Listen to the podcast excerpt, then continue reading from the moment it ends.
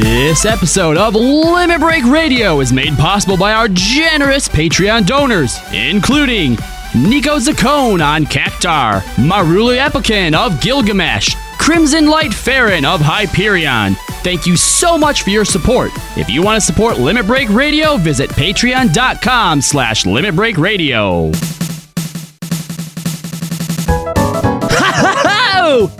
Friends! It's your friend Crazy Yoshi! And boy, do I have a deal for you! It's Crazy Yoshi's Crazy Crimson Steel Potion! You sure do need this potion, let me tell you! Finding yourself on a precipice.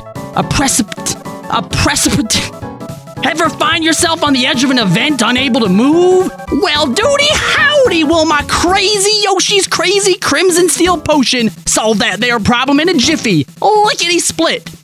For the low, low price of $29.99 Gillerinos, and you're halfway to Drinkstown, I reckon. I swear it'll cure anything up to, but not included, coma-inducing blackouts. So trust your friend, me, Crazy Yoshi, and buy Crazy Yoshi's Crazy Crimson Steel Potion today. Woo-wee! Live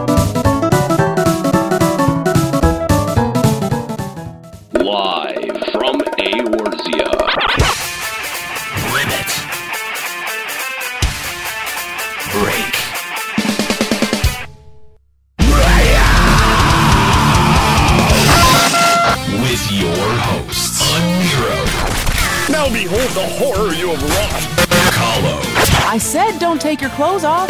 Juxtaposition, I don't get it. Ascalia, Holy shit, totally forgot about him. and Mika. Oh my god. LimitBreakRadio.com. Five, four, three, two, one.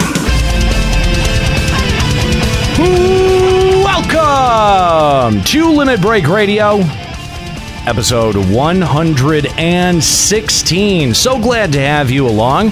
The big 116. Twitch.tv slash Limit Break Radio uh, is where you can find the show. Live starting at 4 p.m. Glad to be back at our normal time here on twitch.tv slash limit break radio now that E3 is over. Stormblood is eh, kinda released. I mean, if you can call it that in its current state. Uh, pre pre release is definitely maybe a, a, a more apt term at this point. Uh, and uh, we're glad to be back with you here on uh, twitch.tv slash limit break radio. We are, of course, live from Eorzea, kicking on over to our Eorzean studios. You can join us if you like on the Sargentana server. If you can get in, you might have to wait in line a little bit. Uh, go- the, we're in the Goblet, Fifth Ward, plot number 30. Hope that you join us. You don't need Stormblood access to be able to hang with us. I don't know. Do you? Do uh, uh, Oh man, we should have totally should have gated our content. like if if you don't have uh, early access can, and and and you didn't pre-order the the expansion, can you still log on right now? I Yeah. don't. Oh, you Yeah, can. of course Okay. you can. What? I didn't know. I didn't know. Maybe I didn't. I mean, unless you like, you know, do something silly like emote before you enter a dungeon queue or Oh something. yeah, that's that's right. Anyway, thanks for joining us. Appreciate having you along. Have you cleared Raubahn Extreme? Uh, we want this morning. We want to hear from we want to hear from you. Give us a call. Limit Break Radio on Skype 810-515-8715 limitbreakradio.com slash discord if you'd like to call in. We want to hear from you. How has your early access to Stormblood been? Has it been as much of a problem as it has been for us? It has definitely been annoying. As of today, everyone, well, I want to say everyone, but more people should be able to. Uh, Yoshi released a statement saying that they uh, they've opened it up so that twenty thousand additional players can now get into the the duty instances. Oh, So, good. Yeah. oh, nice of him. Oh boy, thank you, Yoshi. You are such a kind and benevolent god. thank, you. asshole. Thank you for letting us do the story. Without a blood sacrifice too. That was, that was very very kind of him. Uh, anyway, we- yeah, we're going to want to hear from you. Limit Break Radio on Skype, 810-515-8715, limitbreakradio.com slash Discord. Kookie is standing by to take your calls. She'll forward you along to us. We'd love to hear from you uh, and all of your reactions and thoughts about Stormblood. Have you been playing the new jobs? What do you think of them? Uh, how far or have you been able to get in uh, this broken ass story? Um, I, I really, uh, Well, it's not broken so much as just gated. I, I mean, yeah, if you want to look at it like that, you know, I know that um, Square Enix had said, you know, please try not to spoil, uh, you know, big moments in Stormblood. And I mean, I guess if you make the content broken, nobody can spoil it. So, um, congratulations if you Take notes, Atlas. congratulations if you've made it all the way to Kugane. You're one of the lucky few, it seems. Uh, really lucky? Is that the word we want to use? uh, well, it's yeah, it, it, it is like uh, pure RNG to see if you can get into some of these goddamn uh, uh, Duties? instances Yeah. and duties. Yeah, it's been it's been a it's been a frustrating early access period, and I'm sure you guys have lots to say about that. Uh, so uh, we invite your calls again. Limit Break Radio on Skype 810-515-8715 limitbreakradio.com slash discord. Um, now it stands to mention that uh, we we would like to have probably gotten more time with Heavensward uh, as we mentioned on Final Encountercast. If you tuned into that uh, and on Checkpoint, uh, we were out at E3 this week, and uh, it was a busy, busy week for us. And when we came back, immediately the the the um, you know pre- early access period started for Stormblood. Um, I some of us have gotten farther than others, so uh, we want to hear you know. But uh, again, that's why we're curious to hear uh, what y- you know you guys have been able to uh, to do with it. It took me till about eleven thirty last night to start feeling human again. So it was uh, it was about eleven thirty when I first logged on and uh, started being able to plug away at some of the Stormblood stuff. Uh, I, you know, we'll, we'll share our own reactions as well as go through the uh, 4.0 patch notes here on the show today. Uh, but before we do that, uh, s- Ooh. Salty tears from the Raubahn bottleneck mine. Um, yeah, kinda. Uh, there's a lot of that. Um, but uh, before we move on into the news, a couple of things we wanted to mention. Uh, we wanted to thank you for your support over at patreon.com slash limit break radio. Uh, that's how we continue to fund and support this show and uh, ensure that uh, content makes its way to you. If you're a fan of the show, if you are maybe a more recent fan, if you've found this on uh, you know your way to finding Stormblood or to finding Final Fantasy 14, uh, we encourage you to uh, get involved and uh, head on over to patreon.com slash limit break radio.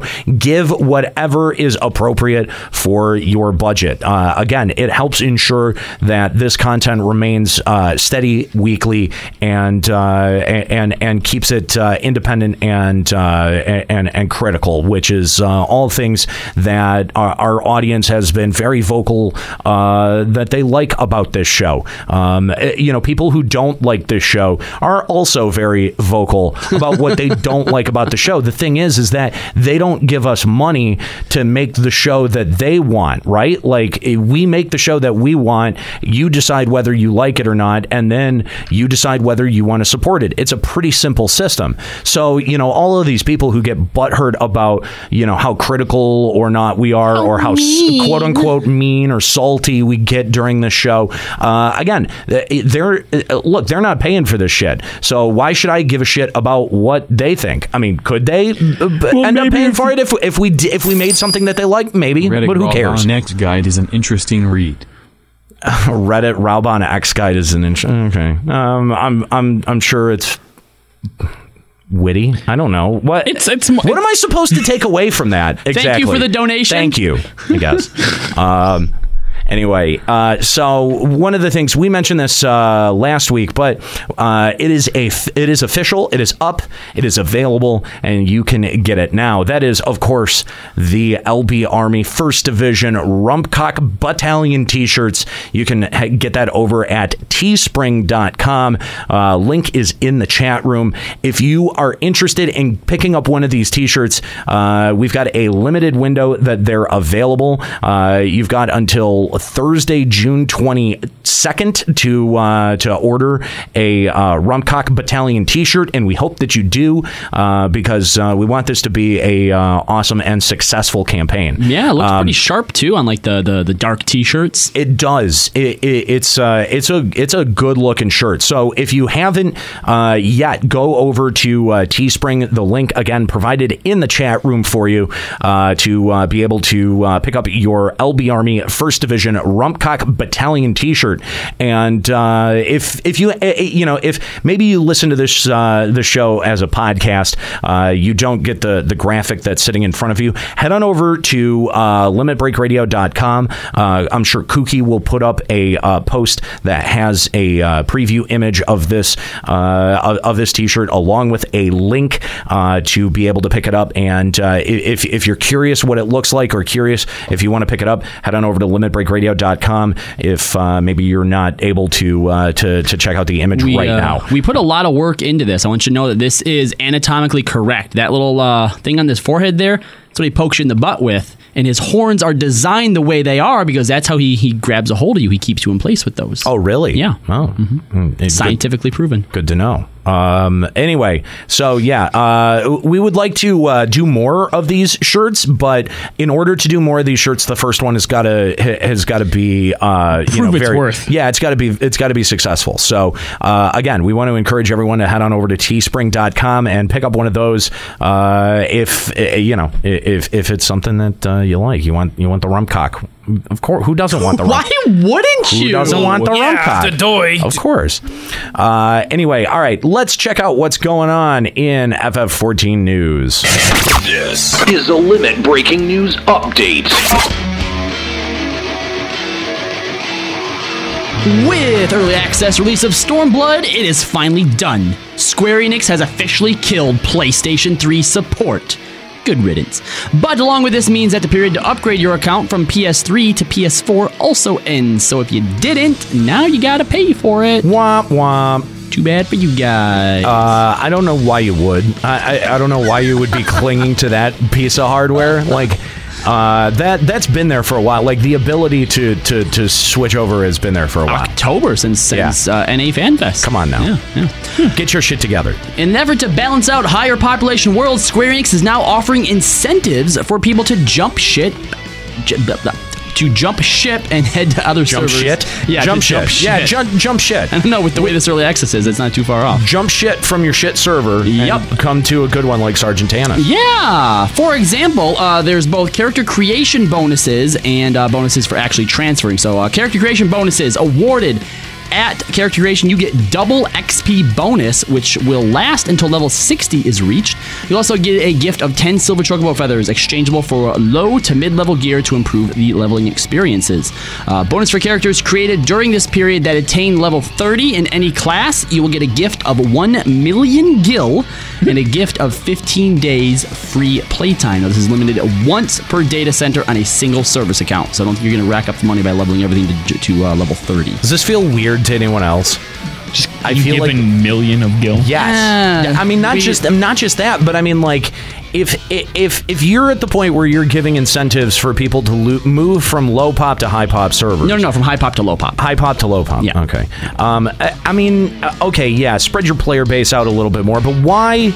I don't know, like why. Uh, why take uh, you know thriving servers and try to you know take a chunk out of their population i mean i guess with the cross server party finder and duty finder and shit like that like I, I, it helps alleviate that a little bit, but I, I just don't know, man. Eh, This seems Well, you know, we I don't like that. Well, I don't well, like I mean, we've, we've, all. we've had talks before about how, especially during down periods. I mean, now that the new expansion's out, yeah, maybe it's not so bad, but Balmung was barely affected by the downtime. Like it was always popular, Right. But then you look at even Sargatanas, which is I think a little above mid, and like it was a ghost town. right? Yeah, yeah. Imagine some of those servers that are already so low. So like, then- do people even play on them anymore? so. Then merge servers or shut them down. Like that's I I, I mean if But you're that's the first step to a failing MMORPG. I, I see. That's what I think is that like the data supports a decision like that, but that the optics hurt it. Yeah, That's what I think. And and so they're like, yeah, a million gil and like all of these other different incentives to try to spread the population out.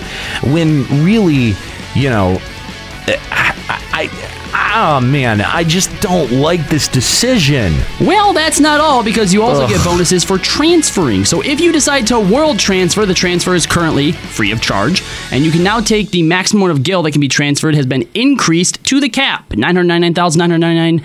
Uh, or 999,999,999 gil, as well as a gift of 10 golden chocobo feathers, exchangeable for special rewards such as rare mounts. You know, they probably needed to get rid of the cap anyway. Yeah, like it was, was it was all- time. It was time for that. Uh, That that that was necessary. Mm-hmm. Um, but this seems like a pretty pretty drastic program to try to move characters around and and spread out some of the data load when I just don't know that that's the right decision. I think I think condensing the smaller servers would have helped as well. Probably I, I mean, yeah, it looks bad, but I think probably would have functioned way better.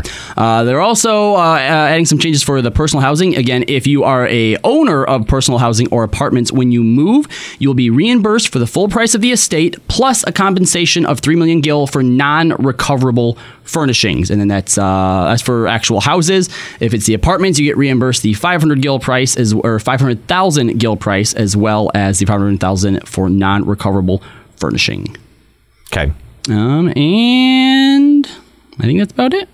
Yeah, that's that. Yep. that- That's all your bonuses. Wait, wait, wait, wait, wait, wait. One more. Uh, transferring from high population to designated worlds. Oh no, it's all just the same. Oh, I'm really glad that we, I'm really glad that we pre-read the news here today.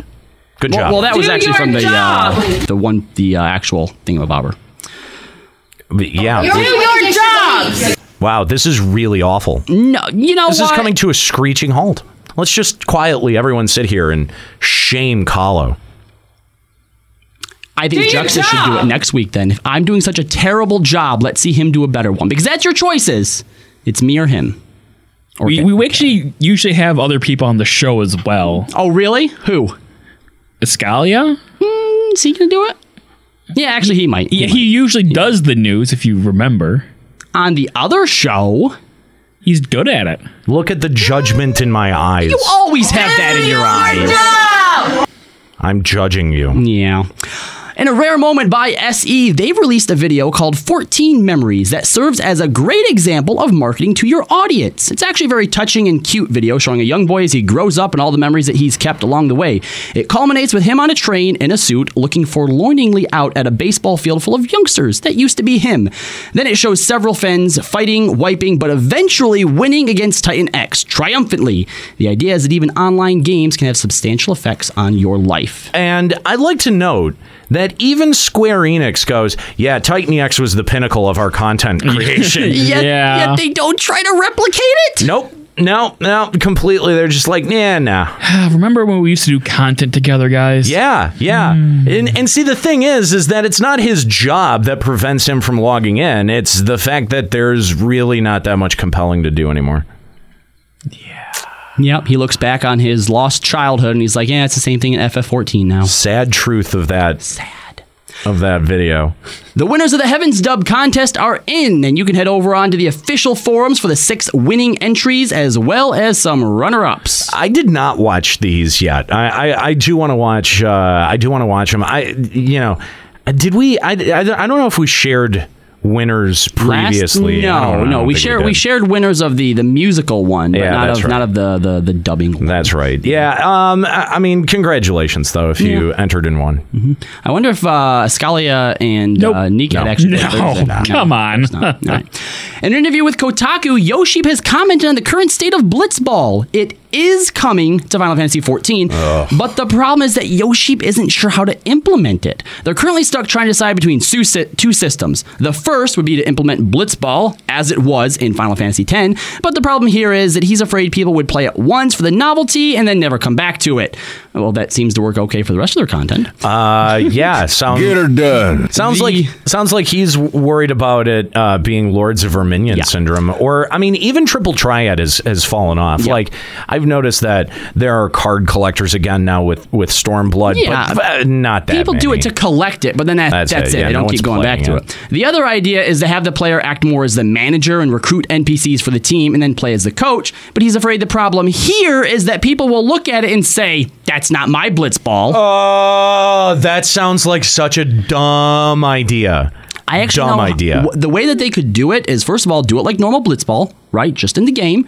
Give actual cool rewards for doing it, and then make seasons where at the end of the season everything's reset, so then you have a reason to go back and keep playing. Don't don't don't do the manager thing. The Yeah. manager the manager thing is the, the that's we the already worst. have that technically with like the squadrons where you Oh my God, it was and nobody does and nobody does it.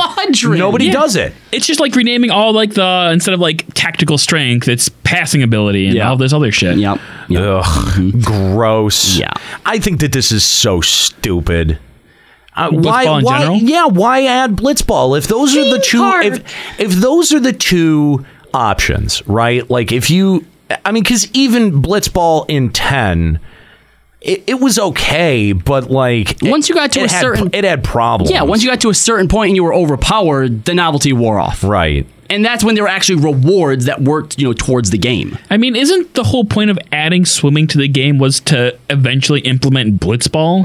And if you're gonna go with a manager route, that just kind of defeats the entire purpose. Yes. Well, from our I point don't of speculation. I mean, I don't know. I don't know that that swimming was added exclusively Oh please. for, for for blitzball. What other reason is swimming in the game? Exploration. Um, so you can have cities under the water where you go there and then walk around like you're not under the water. Yeah, isn't that exactly what I said it was going to be? Yeah. Yeah, and, isn't that terrible? Yeah. Yeah. So Oh, I was they right. had to have a real reason to implement swimming, aka blitzball. Yeah. And lastly, among the plethora of bugs, bugs and glitches currently plaguing early access, one is especially deadly, dubbed the Suzanu Black Hole. If a player is emoting when they enter the duty, on completion they will be put into a black hole for which you cannot escape, not through logging out, uninstalling, or reformatting your computer. People have tried. SE has said it will take days to correct, including building the patch to do so. You see what ERP has wrought us? Yeah, yeah. No, well, that's your own fault for ever doing an emote. Why? Why would you? Yeah. So you can dance. Shut the fuck up. Do a little dance. No. Make a little love. oh my god. Get out right now. Get down tonight. No, get out right now. Get down tonight. I was right the first time. anyway, um, it- yeah, no. The, uh, basically, anyone who has experienced this bug deserves it, and I'm. I'm glad that you're stuck in a black hole. because you're Because- past us in Raubahn because content. because well yes that's first that's that's the first thing. And the second the second reason that i'm really glad is because you should never be doing emotes ever. That that just means that you're a bad player of this game. And i'm glad i'm glad that you're now stuck in a black hole that you thought uh, w- was going to consume your character forever. Like of course square enix is going to fix it but i hope it takes like two and a half months. Wow, That's a lot of days. i mean So much for early access. too much Too much. A little bit too much. Maybe Too like much. two and one month. okay all right fine Anywho. Fine. what? I don't know. I didn't even make. Okay. my, my point is my point is go fuck yourself if you've experienced this glitch because uh, you're dumb. You're a emotive piece of crap. That's why. I don't like you. That's fair. That's fair. For people wondering like why it might happen, because in Suzazu or Susanu, Suzazu. Suzazu, I like Suzazu better. Suzazu Callaway. Suzazu. After- isn't after that isn't fight- that's from Futurama, I think. I don't know. I don't watch that bad show. After you get kicked out, you're in the swimming area, but you can't normally sit or dance in a swimming area, so the game doesn't know what to do, so it just murders you. Ah, okay, all right. I mean, that's the theory. Nobody really knows for certain, but that's my theory. well, good. And that's just a theory. That I'm I'm but I'm glad. I'm glad this is a thing because it teaches you a very very important concept and That, that Square Enix doesn't like you. And that is yeah well uh, particularly that i don't like you and and that if you spend the entire episode in the studio emoting at us to make the camera pay attention to you that you deserve to be thrown into a black hole that is post Susanu I love flaming lamers. There you go. And let's make absolutely certain the camera won't go to you this time. It, it can't go to you in a black hole, can it? Go fuck yourself. I'm kidding. Anyway, Are you kidding? I don't know. I don't know either. Does, do Honestly. you, Kylo, do you know? Uh, he's probably not kidding. Oh, oh, he's not kidding. No, no, he probably actually wants people to die in a black hole. I mean, If, What, you, if you're an what about a white If it- hole? if Would it that can- be okay? I- how do It's, it's where the Warriors of Darkness are from. uh, a white hole. Yeah. Isn't that isn't that a kind of oxymoron? Not if there's a lot, of, a lot of light. No, I was calling you an oxymoron. You're a moron. Just, just a moron. That is about don't- the size of an ox. Yeah. I don't use any OxyClean. Anyway, um, God. That Well, was- that's that all was, for the that news. was terrible. Jesus. Ugh. Ugh. That was a that was bad. I give it a 10. We're a we're a terrible show. Why does anyone listen? to failing us? podcast. Failing podcast. Now I Love the smell of queef in the morning. now now I now I understand. I totally get it. He's seen the light in the white hole. fucking fucking Reddit and my something hole. awful. They're all right. They they they they had us pegged long ago. Xenos was right. Fucking terrible. Anyway, I'm almost proud. Uh, let's talk about the patch notes for Stormblood. All right, well, here we go. Uh, obviously, a bunch of new areas have been added Rhalgr's Reach, Kugane, the Fringes. What do you guys think of uh, the, new- the new areas? I, I was really impressed with the peaks. I like the peaks a lot. You get to see uh, some of those more permanently. Now, now again, I am stuck at Raubahn. Uh, Just so everyone knows uh, where I'm at, I, I Raubahn EX is uh, is my current challenge. Uh, so I, I've really only gotten that one sort of like brief aside that takes you over into the peaks. Yeah, yeah. And- I, I and- agree, though. Very actually cool looking. Well, and in the distance, you get to see uh, what look like more permanent, long-standing Garlean structures. Yes, as well as Which looks really interesting. As well as some of the cool ruins that are there, like when you first zone out of Rhalgr's Reach into the peaks. Um, Yes, or did that you too. did you get to the uh, the the side quest with the the where Keekrans? Uh, yes, Oh I my did. god, those things first of all are hideous. Eh, eh, well, yeah, but the the the the location that they take you to, uh, the ziggurat, yeah. Summons more ziggurats. um, is I mean, it's very cool. I, I wish, uh, or, or, or I'm sorry, I. I hope that it's used for something a little bit more than just that one brief aside, because Uh-huh. that it's that's fairly involved to be, uh, you know, just a, a singular set Yeah. Um, piece for that. but that I, I was very impressed with that. I liked the- it a lot. The first city they take to you, you two in peaks, uh, El, El, Ala Gannha, I think it is. Like I actually didn't even realize at first. I kind of walked in. I'm like, oh, this is a city. There's a whole like three fucking tents. And I did some quests. And when I came back, I'm like, oh, it's built into the side of that mountain. Yeah, yeah. It's I I actually really like the uh, design for the Ala Mhigo areas. yeah. So far, Um, they, they've they've been really good. Yes, they have. Um, and and the the little bit of flirtatiousness that you get with the Garlean Empire is also really interesting. Uh, the way that you know um, uh, that that the locals sort of uh, you know see the Garlean Empire is also a very interesting uh, dynamic and dichotomy um, that's being played with. We knew that that was going to be Yeah. uh, you know a, a plot element, but they're executing it fairly well. Mm-hmm. I have to say. Uh, so what about the fringes? What do you think of the fringes Which one is the fringes? That's That's the that's just the other side of the wall, right? with with Raulban? now Yep. that would that I feel like that's the area that I had the most context for Yes. going into this expansion because we've got um, you know more than a few set pieces uh, uh, set in that area, and uh, you know we got the um, the the DAP mind uh, uh, you know zones, and. Well- and so we we did get a, a pretty good tour of that area. Oh, Castro, uh, Castrum. Uh, Juxta needs to up his red mage glam game. He looks, like more a like a generic mage. black mage. what do you want from me? I'm leveling you, idiot.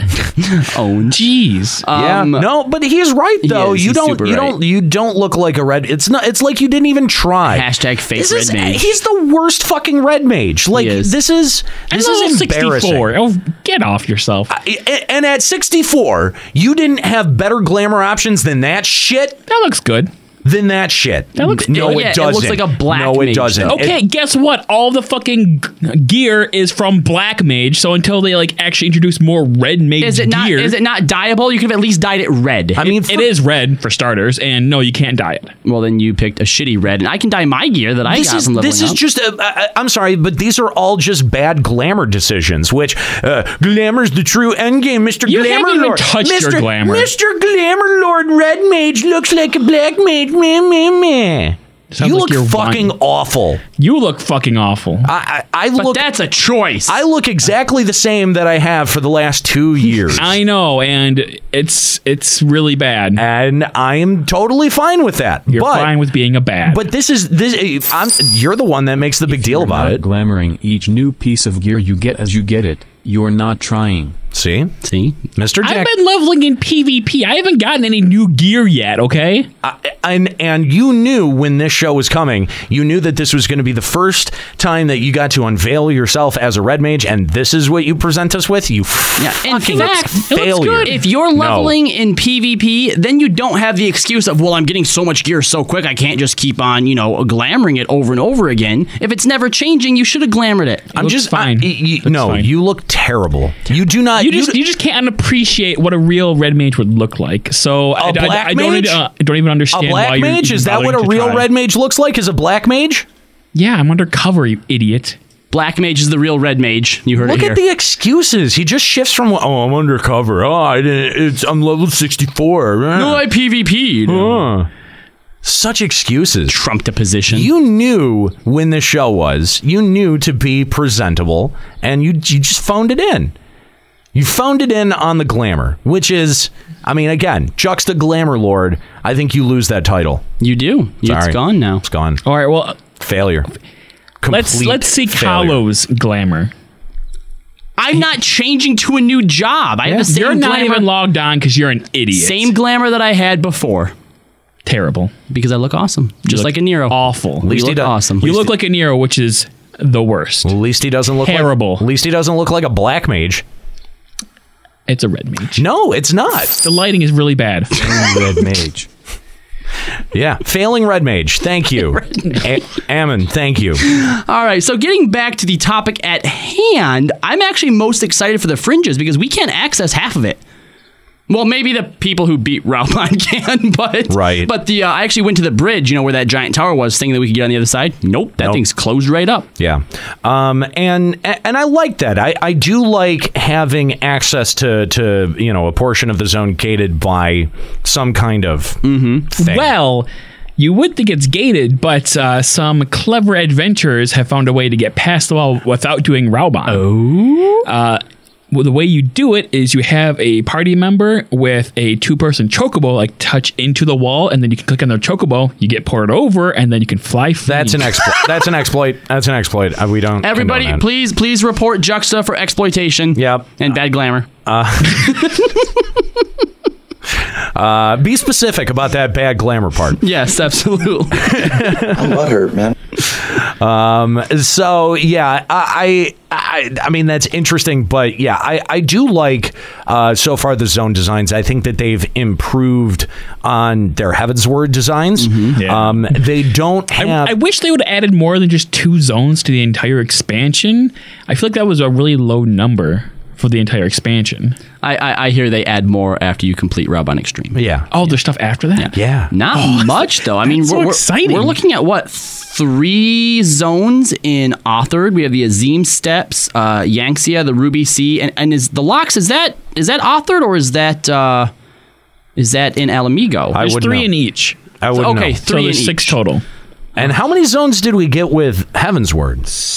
Was it six? I think it was six. Okay. Yeah. All right. If it's the same, then I. Think I mean, that yeah, we can't all really right. complain, but like on on like a like an immersive sort of scale. I mean, we're in Othard, which is in and of itself so huge, and we just got three. Yeah, I, I mean, obviously, we're going to be getting more of Othard. Um, the other thing is, is that I, I, I remember that um, there was talk about the possibility of going to Radz-at-Han too, and that's not uh, present here. Um, it, m- I mean, you know, very well could be. And- Radz-at-Han, uh, Fabnaria. the- What, yeah. what do you guys think of the idea of adding more zones like midway through the expansion? I think that would be, i- i- you know what? If that's Square Enix's intention, I'm going to give them huge amounts of praise because I think add i- zones are one of those big things that you normally really only expect with uh, an Expansion expansion. release, yeah. and and I think that you know um, setting a new expectation for having an entirely new zone.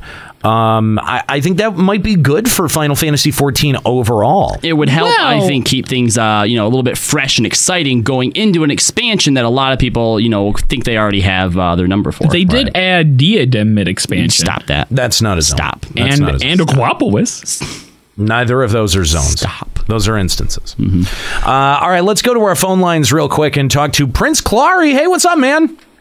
What's going on, guys? How you feeling? Uh, I'm chilling just here, stuck in queue. Ah, well, that that seems normal. Uh, so where where where have you been stalled out on uh, Stormblood progression?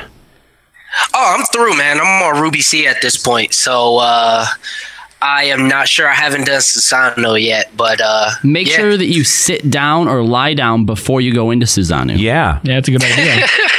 I mean, be, being being on Balmung, I know that that's uh, kind of an inclination of yours, but uh, It is. We we will. No, we're emoting. We're emoting through the whole fight. If I could emote and do abilities at the same time, I would. uh, then I hope your character data gets lost forever, sir. So bad. Um, you have done not- it.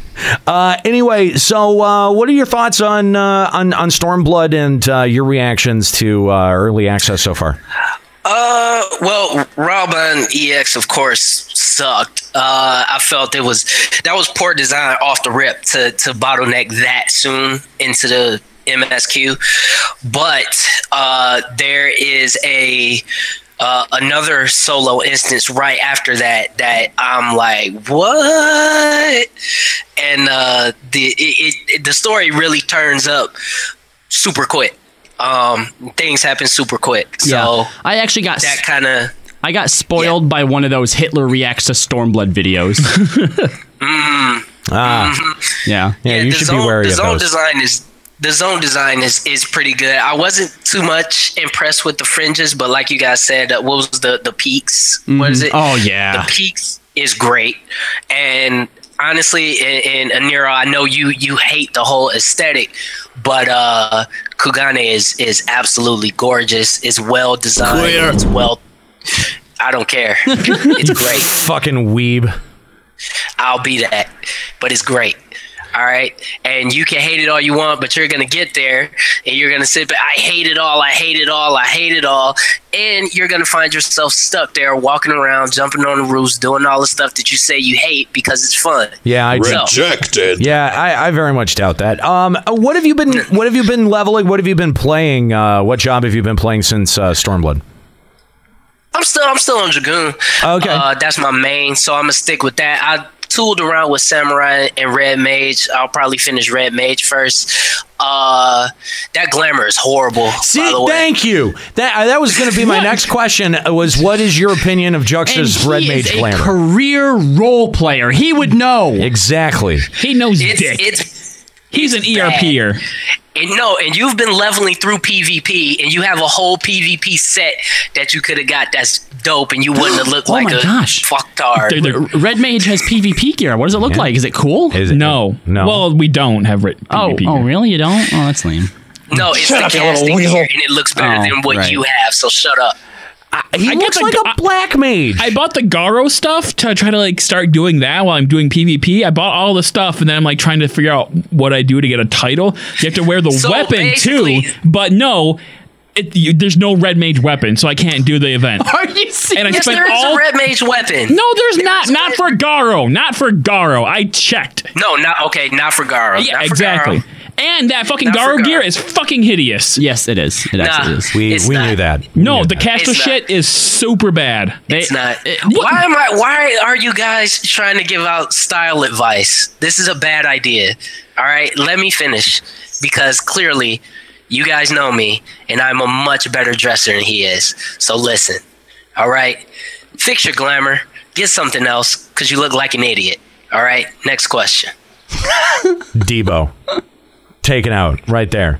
Um, anyway, uh, so uh, what has been, I don't know, what's been your most enjoyable experience for Stormblood? Um, I'm gonna be honest, man. The when you actually get to do the MSQ, it is pretty engaging. Uh, it does kind of have that Heavensward kind of buddy, you know, kind of adventure thing. Um, so it, it's pretty cool with that. Heavensward was really dope because you had that uh, those kind of like journal entries from uh, from Count uh, Fortemps, Right. which kind of made it just super epic and it made it feel like, oh man, this is something that'll be remembered for everybody in Ishgard for the rest of time.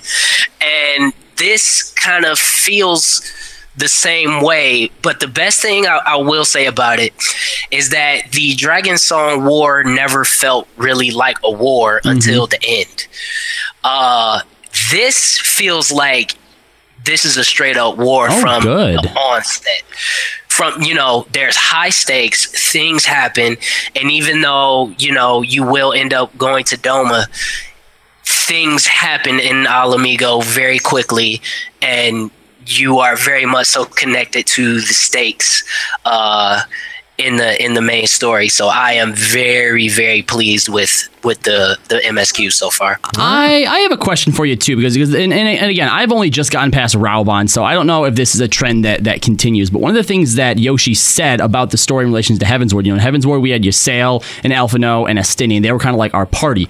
And he mentioned that through Stormblood the party's kind of going to be rotating in and out a lot right? And what I'm worried about just from what I've seen so far the way that they kind of break you up into two different paths at least to start is that what he means by that is that there's going to be all these different converging storylines and it's going to be you the player that's jumping from place to place and at least in what I've done so far it makes it feel very disjointed does that get any worse or any better Um, I don't know. I can't really I can't really speak to it because I'm not that much further ahead.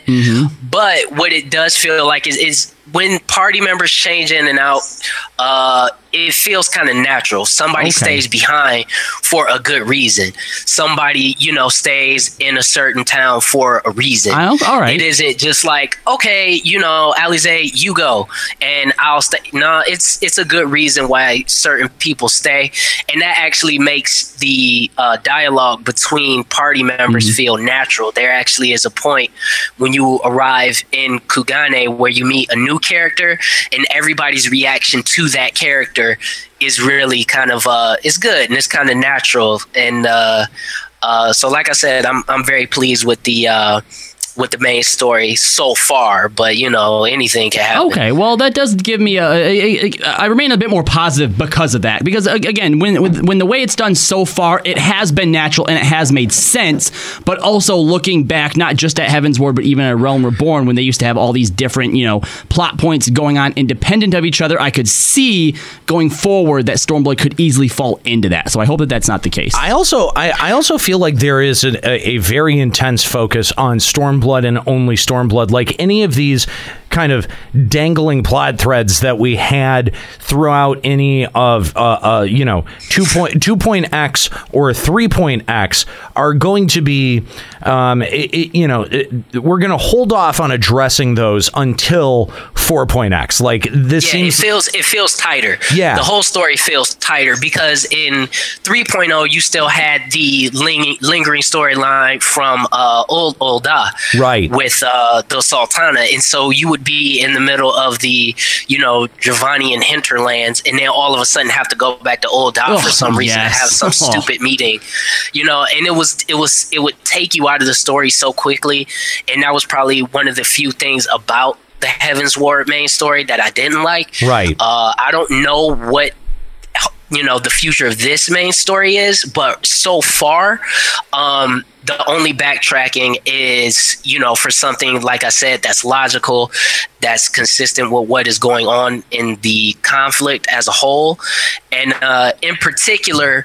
Uh, I thought it was interesting, even just the person who takes you over to uh, Kugane in particular is is interesting and even has a slight connection to Ishgard as well. So even that is just subtle. All the callbacks and kind of stuff like that is very small and it's insular to the universe and is not something that just pulls you out of what you're doing totally. That's really cool. a- a- but that does also feel like a bit of a concession uh, w- that is coming along with the jump potions and the skip potions, because uh, you know when when you're allowing your player base to skip past large chunks uh, chunks of story and content, that th- what they're met with has to be pretty self-contained. And a- and so i think that's what you see here in stormblood. And i don't know whether it's satisfying or or or dissatisfying.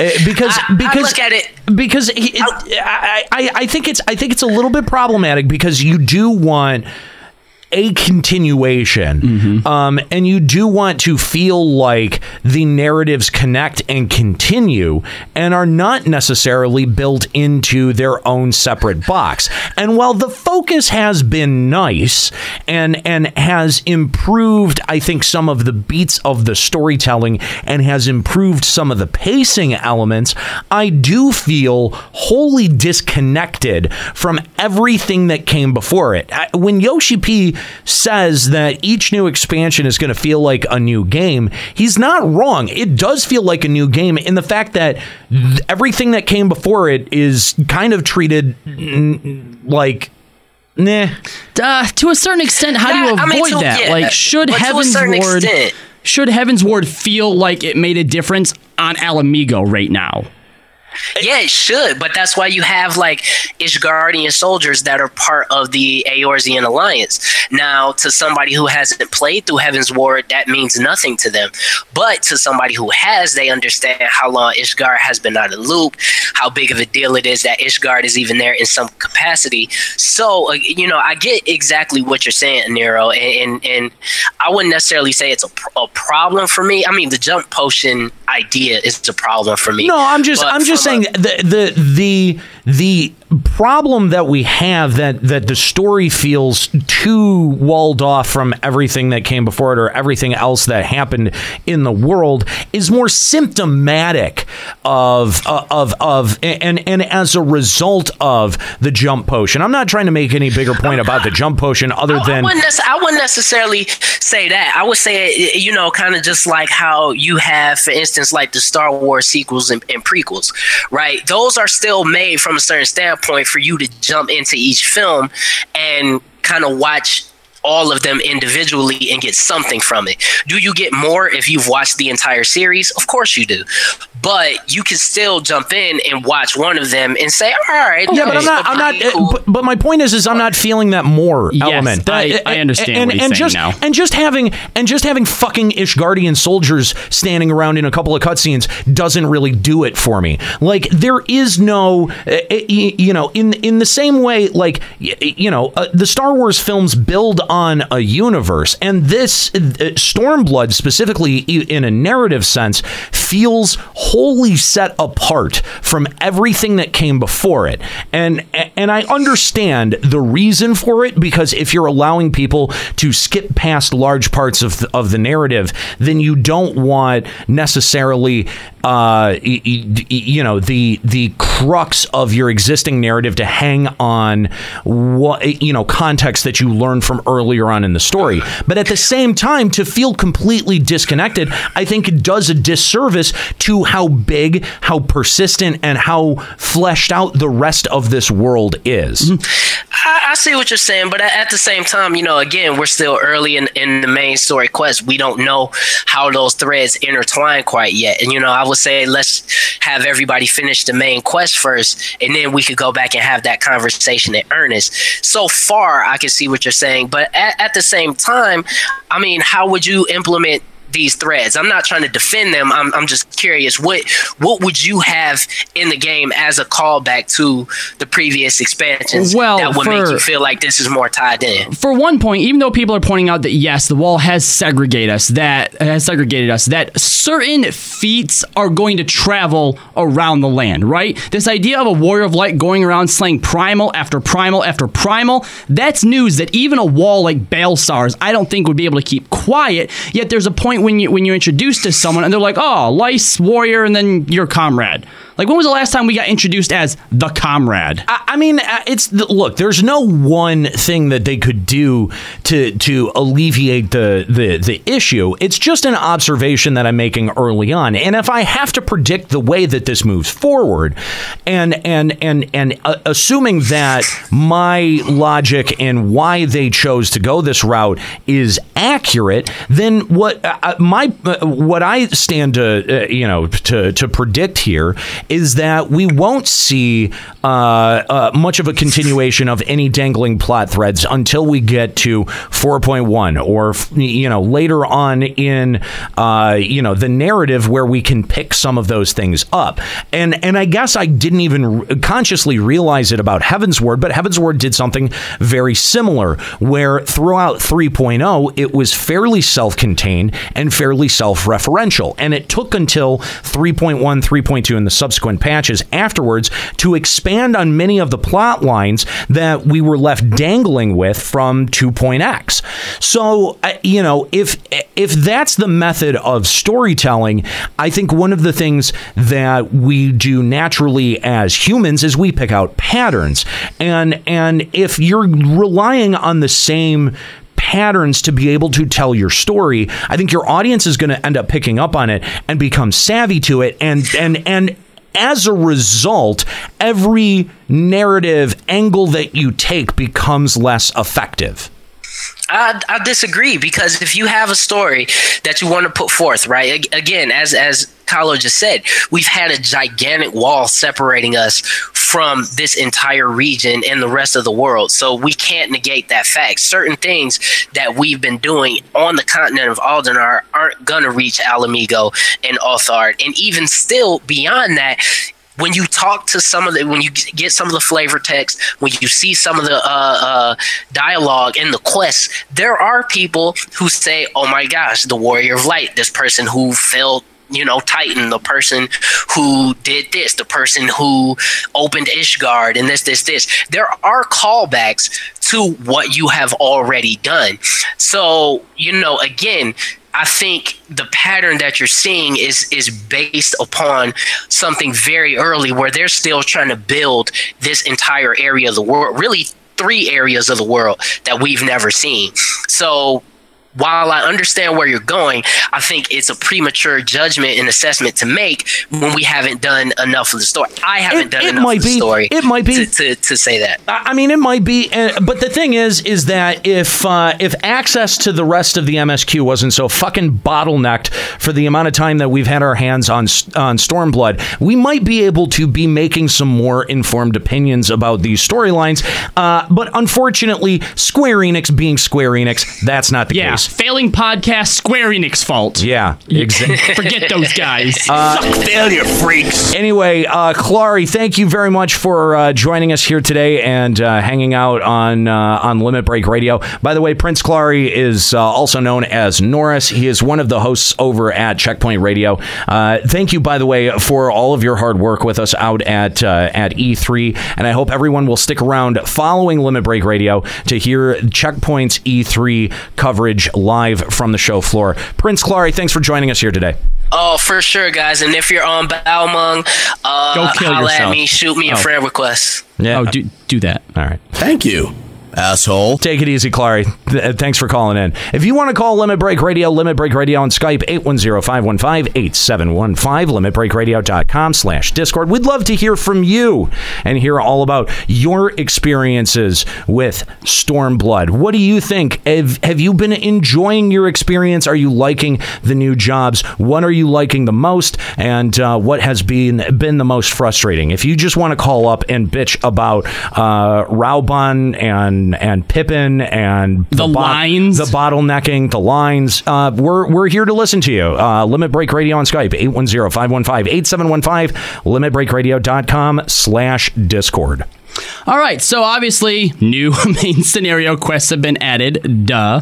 Um, you know what? My my my favorite moment has actually been right at the super very beginning, right at the start of the MSQ, when you're all deciding, all right, you know, we're gonna go to Ala Mhigo, blah blah blah blah blah, and then someone's like, well, wait, what about back home? Who's gonna take care of things here? And everyone looks over to you know who. No boy. Lulls, and he's like, I got this. Expectations. uh, new side quests have been added. Um, new job quests have been added. Juxta. Yes. Uh, what do you think of the, the? Oh my god! Actually, no, no. Recalling what you said on stream, I don't want to. Oh, what? talk about this. You don't want to talk about uh, the story of becoming a bang mage? I'm sorry. What? Yeah, okay, the story. I'm sorry. What? what? Come back. Wait. Back it up. Back it up. Many people don't realize this, but uh, in order to become a red mage, you have to uh, bang. Like all your powers come within banging other people.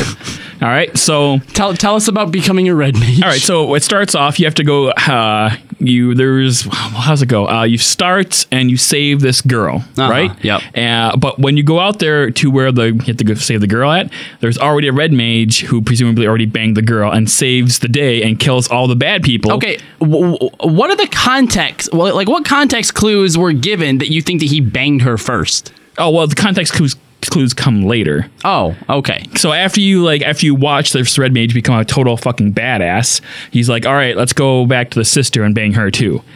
Wait, he says that? I mean, not verbatim, but I mean, you can imply that. So you go back to the sister, and she's like, "Oh my gosh, thank you so much," blah blah blah blah.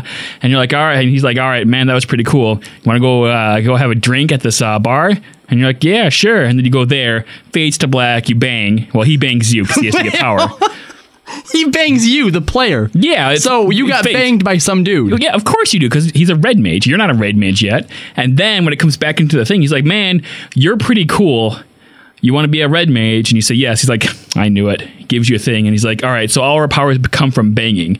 And later on, you have to bang. You go to Limsa Lominsa, and you have to bang. Uh, you have to bang these chests, like these wooden boxes. What? Yeah, you have to bang these boxes to see like who's like uh, smugglers are and stuff. You know, you have to bang the box. So, like, are there holes in the boxes? Well, no, you have to make the holes yourself. So, like, so you're like, a red mage. You're glory holding a box? Yeah, and it turns out there's a chicken there. Oh my god! What? There's a chicken in there. There's there's no there's a chick girl, in, like a, a girl, girl is in, the, box. Oh, okay. It's So Ar- we- it's Aria. what? Her name is Aria. I feel like you are leaving out so much stuff. Well, obviously there's more banging in between everything, but basically you bang the box and by proxy Aria, and then you go back and then she becomes a red mage and everyone bangs. That's how that's how red mages get their their power is through banging people. D- d- uh, did you? What do you make of this? Why do you think Are I'm you- wearing? what are you asking me for? I'm eating my I'm, lunch. I, I don't. I checked out. I, checked out five minutes. ago. Why do you think I'm wearing a dress right now? 'Cause I'm not wearing any underwear because at a moment's notice I'm gonna have to bang something to regain my powers. This is fascinating. What? Uh, Can, can we please get a caller who's actually done the Red Mage quest line so that we can like separate fantasy from fiction here? Yeah, this seems like a really bad fanfic. Oh my god, the worst fanfic. it, it all ties back in. This is actually a callback to Bravely Default, where red ma- the red mage comes from banging people. I, I mean, are you? Uh, I don't know whether to take this When seriously can or I not. buy my weeaboo house in the weeaboo town and Should I put take all this my weeaboo seriously or shit no? in it and show all my weeaboo friends? What? Weeaboo, what- weeaboo, Do I take this weeaboo, seriously weeaboo. or no? There's a donation. Oh. I'm fucking. I'm, It not- was talking about weeaboo stuff. It's fine. Thank you for the I'm, donation. I'm eating my goddamn sandwich. no, I no, don't don't don't take it seriously. I'd say no. Let's let's let's let's not. Um, I, I've obviously I've, I've done the first. Get the rest of my sandwich. Yeah, I've, I've done the first Ninja Quest. Uh, I'm not too impressed so far. Although although they brought back a character that Oh, have been it's brought the best guy. He- he- stop, you know he didn't die. He's, you know he was coming back. You had to know. Did you not know? It was dumb. He's the best. I hate character. that guy. He's juxtaposition incarnate. I hate him. I know. He even has my stupid little, I mean, my super awesome uh, face line. Yes, war paint. he does, and he's terrible. Uh, obviously, they've also added new quest classes for crafting. Blah blah blah blah blah blah blah. I did do my Dark Knight. Well, all right. So, so what did you think? there wasn't much to think.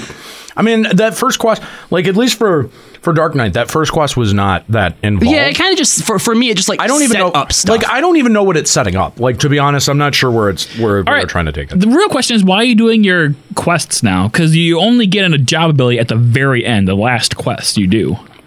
So I feel like the better way to do this is to just save it all until you're 70 and then go back and do it all. And do it all at once. But, Yeah. but then you're wasting XP. I mean, look for for Dark Knight, I I, I I get it because Dark mm-hmm. Knight class quest in Heavensward was like the shit. Like everyone fucking loved those ones. Yeah, I was actually anxious to kind of continue it because like I'm interested in the Dark Knight Order, mm-hmm. and you didn't get a whole lot of info. on it. That's why are you eating on the podcast? because I am starving. Well, why didn't you eat when you went to the store? Because I can't eat and drive at the same time.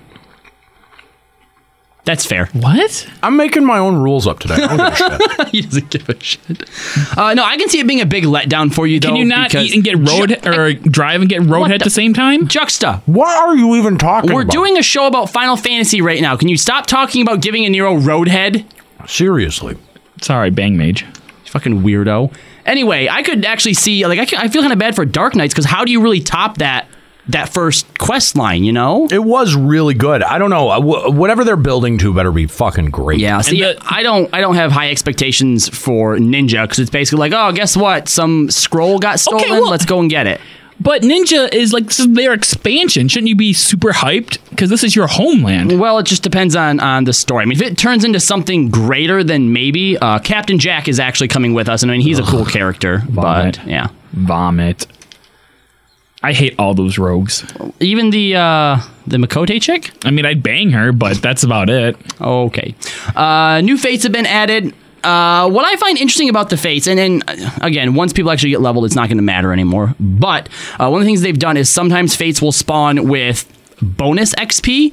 Um, now, this might have been cool if they didn't actually indicate which one had it. Just at the end, you'd find out bonus XP or not, because then it would, I think, uh, incentivize people to be going on doing all of the fates. But instead, you look on the map and it'll actually have like a little icon on it. You're like, oh, bonus XP. So now everyone chooses that one over everything else. Uh, also, there's a chance at the end that special enemies may appear, and if you uh, Twist of fate.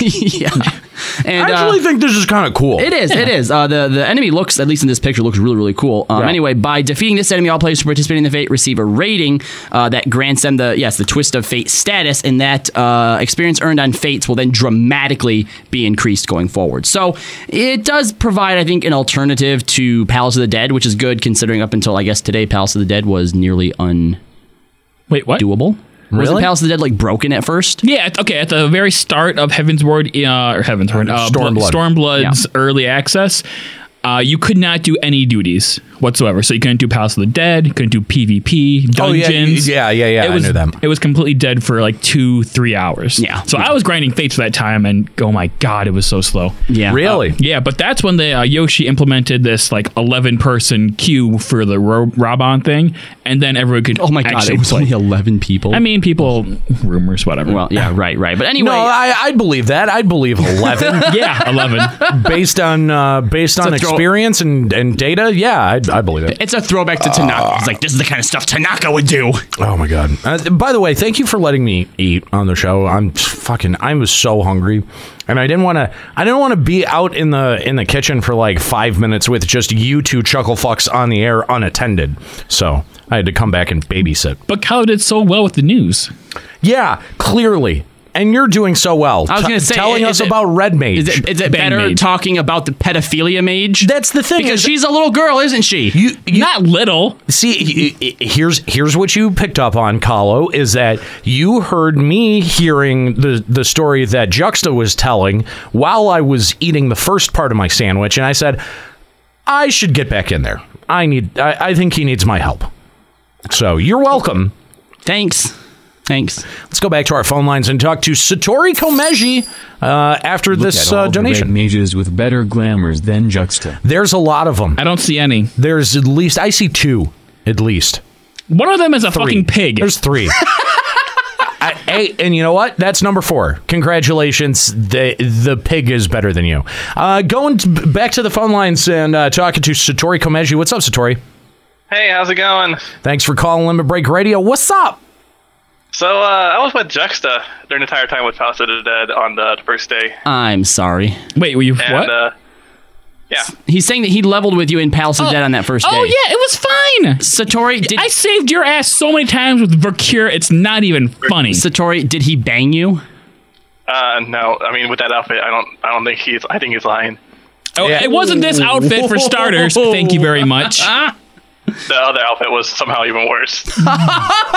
Shade. Serious shade. You're just upset that you're a stupid little weeb who can't handle playing a real job like ninja with actual hard Whoa, stuff whoa, like mudras, and you have to have your stupid sen gauge, which you can do weapon skills between all your stupid shit, bro. I don't see you doing 20k crits. I, I also I also don't see him in very cool armor either. It's a dress. Yeah, I noticed. I'm not wearing underwear. I mean, you know what samurais do? They just go to every single bar on the face of Eorzea, get drunk, and kick ass. Yeah, because Yeah, they're homeless. You know, I'd like to point out though, in PvP, samurais are really easy to kill. right? They're super squishy. I, I did I did do uh, one dungeon. I did a Snowcloak yesterday with uh, a samurai and a red mage in my party, and uh, I didn't notice anything. Like I, I, I was just like I, I could have been in a party with any two DPS. It, it just it you didn't want make to much of a difference. what red mages are really good for is low level dungeons because even in Sastasha, Oh, which is like what fifteen or sixteen, Yeah. they get an AOE. That Oh. early. oh my god, it was so good. That's kind of nice. That's kind I of haven't done, I haven't done any leveling dungeons because samurai below level 62 is garbage. So, uh, Satori, I, I'm assuming you're playing Samurai. Uh, what are your thoughts about Samurai? So, uh, the best thing I could say is, uh, samurai. When you first pick it up, you don't get the Kenki gauge, the little sword that builds up energy, until you hit 52. After you hit 52, the only thing you can do with it is uh, use the Kaiten, which busts up your little fell cleave, the Midare, Seku, Seku shit, I'm sorry. whatever the fuck it's can, called. can, can we get a Google Translate, please? Uh, Try speaking American. It's the only language I understand. I'm gonna call it fell cleave because that, that makes sense. There you fine, that's good. Thank you. Fair enough. So you, you're basically looking forward to your fell cleaves and your your your Gekko, your uh, Yukikaze, and your Kasha combos, which I mean gives me a fucking Final Fantasy 11 boner. Uh, they all give buffs or debuffs to your enemy. So you buff yourself, you know, you give yourself haste, give yourself a damage buff, and then you give the enemy a slash and debuff. And then you want to buff yourself, and you want to fucking fell cleave. And that's how Samurai is Okay, right, for the uh, first uh, What 10 levels. What what level are you right now then? 65. 65. Okay, here's the question I have for you because in an interview that I read before Stormblood's release, uh, Yoshi P had said that Samurai is sort of set up to be a very complicated job. It's easy for people to, to pick up, but it's going to take a very high skill gap in order to u- utilize it effectively. You can have a lot of different choices and stuff like that. Do you get that kind of sense from what you've played so far? Yes, in the sense that what you when you're fighting a boss, let's say uh, when I was fighting uh, Susanoo, uh, you had to decide, you know, because with uh, Kasha and Gekko, they're positionals, and if you do the positionals, you get extra Kenki, which you want because you want to do more of your, you know, your special abilities. Uh huh. You know, your Shinten, which is an off global cooldown, 300 potency, you know, that's fucking instant hit. And later on, you get a uh, five or 800 potency that costs half your gauge. That that's a, also a line uh, AOE. So you basically want to burn your Kenki, but you also want to keep an eye out because when you have 20, Ken- when you have your next Midare, uh, whatever, uh, your next spell cleave up, you want to make sure you have 20 Kenki so you can buff that and just fucking wail on them for over a thousand potency. You know, this sounds really interesting, but I'm having such a hard time getting by all the stupid samurai lingo. Like every time he says Kenki or whatever, I just kind of like twitch and I'm like, oh my god, that's so You punch stupid like sounding. somebody who isn't American. I mean, is it is it that much different from you know your ninja bullshit? Like, Well, ex- except it's we a lot have different from your ninja bullshit because you don't have to keep an eye on your dot. You don't. Have Oh to no! keep I, an eye- I, no, he means from I talking just- about I- in, in terminology, not in function. But this is the thing. When we talk about ninja terminology, sure, we can use a stupid weeb terminology, or we can just say fire, lightning, haste. And you And know what we everyone mean. knows what ninjutsu is. Yeah, you don't have to be weeby about it. Yeah, I guess. The worst thing we say is mudra. And then all of our weapon skills is like Aeolian Slash or Shadow Strike. Shut up, you red mage. He did air quotes for anybody who couldn't see. That's right. That's Uh, everybody. anyway, That's for better. We can't see him. Uh, anyway, it, it, it's it's definitely interesting. I may end up uh, eventually giving it a try. I did like uh, Samurai from 11 Um, if if for no other reason that it felt light and quick but it also hit like a fucking truck. And that was that was one of the th- the big appeals of of samurai in the way that it felt like it played. Um it definitely they definitely carried it over from 11 because after you hit 62 and you get you start building up your gauge a lot faster it's a lot more hectic. I mean you have your you know your build up phase but you when you burn you burn. Hmm. and it's it's like when you hit Gekko and you see like that 1k crit you're like oh yes that's uh i'm here i'm here doing my fell cleave you know and i'm probably gonna hit like 30 40k i want you know i want to take this i want to take this job at 70 and like with my Susanoo weapon and everything i want to go to ravana and when he has his weakness, like when he's weak to attacks, I just want to fucking crit with a dragoon by my side and ask to get Astral and give me, an, give me a buff. Because I want to see how much of a health bar I can take out with one move. Uh, yeah, I, I'm I'm gonna guess that it's probably gonna be pretty significant. Uh, anyway, Satori, thanks for the call. We appreciate it. If you'd like to give us a call, Limit Break Radio on Skype, 810-515-8715, limitbreakradio.com slash Discord. Let us know what you think of Stormblood, how much fun you're having, uh, how bottlenecked uh, Raubahn is, uh, whatever It would it be fine if you would just make a line, you guys. You know how No, you know hourglasses work? You know what? There's a whole bunch of shit and it goes down into a hole. You gotta just straight shoot the hole. I, I need to Bang say mage. something because you know what? Creating a line does not work. I'm going to tell you why. No. When you create a line, you get people like Kooky. Okay? The line cutter. Okay? In fact, she is so notorious with line cutting. I'm sorry, Kooky, I gotta call you out for this. Okay? At FanFest, she cut to the front of the Susanoo line. Yeah, yeah, you gotta be kidding mm-hmm. me! Yeah, but don't worry. She actually beat Susanoo. Failed three times. Yet, if you were watching our stream the other day, you may have noticed that Kooky was wearing a shirt that says, I beat Susanoo. Wow, that's so next gen. It's a hmm. lie. She hmm. was carried by her battle team from the previous E3. They hmm. won and got her a shirt. Apparently, that should make it okay, guys. Yeah, I'm pretty butthurt about it. But her shenanigans didn't stop there. Did you see what she did to Yoshi P? Her and Ascali actually found Yoshi P on the E3 floor, right? Got got some hugs, some pictures, some autographs. While this was happening, though, a line was forming behind him. Ooh. And so now he had He's pissed. all of these people waiting to talk to Yoshi P. You could see it in his eyes in that picture. He's like, God damn it, Limit Break Radio. You have done well. But, you know, we just create problems for him everywhere he goes. Yeah. You really pissed me off tonight. Kooky, I hope you're proud of yourself. you should be ashamed. Kooky. Maybe we should change her uh, her her nickname from the firewall to line cutter. R- right? The firewall has been breached by Susanoo. Kooky Kooky line cutter persona. How about that? She's the line cutter. There we go. Yep. Uh, anyway, give us a call, Limit Break Radio on Skype, 810-515-8715, limitbreakradio.com slash Discord. Uh, we'd love to hear from you and all about your Stormblood experience. Um, I, I, what do you guys think of the battle changes? Now, I know uh, uh, Juxta, you have been focusing very closely on Red Mage, um, but Kahlo, you and I are are sticking with our our standbys. You're Yep. staying with Ninja. I'm staying with Dark Knight. Um, what have you noticed so far about the battle system changes? What do you like? What don't you like?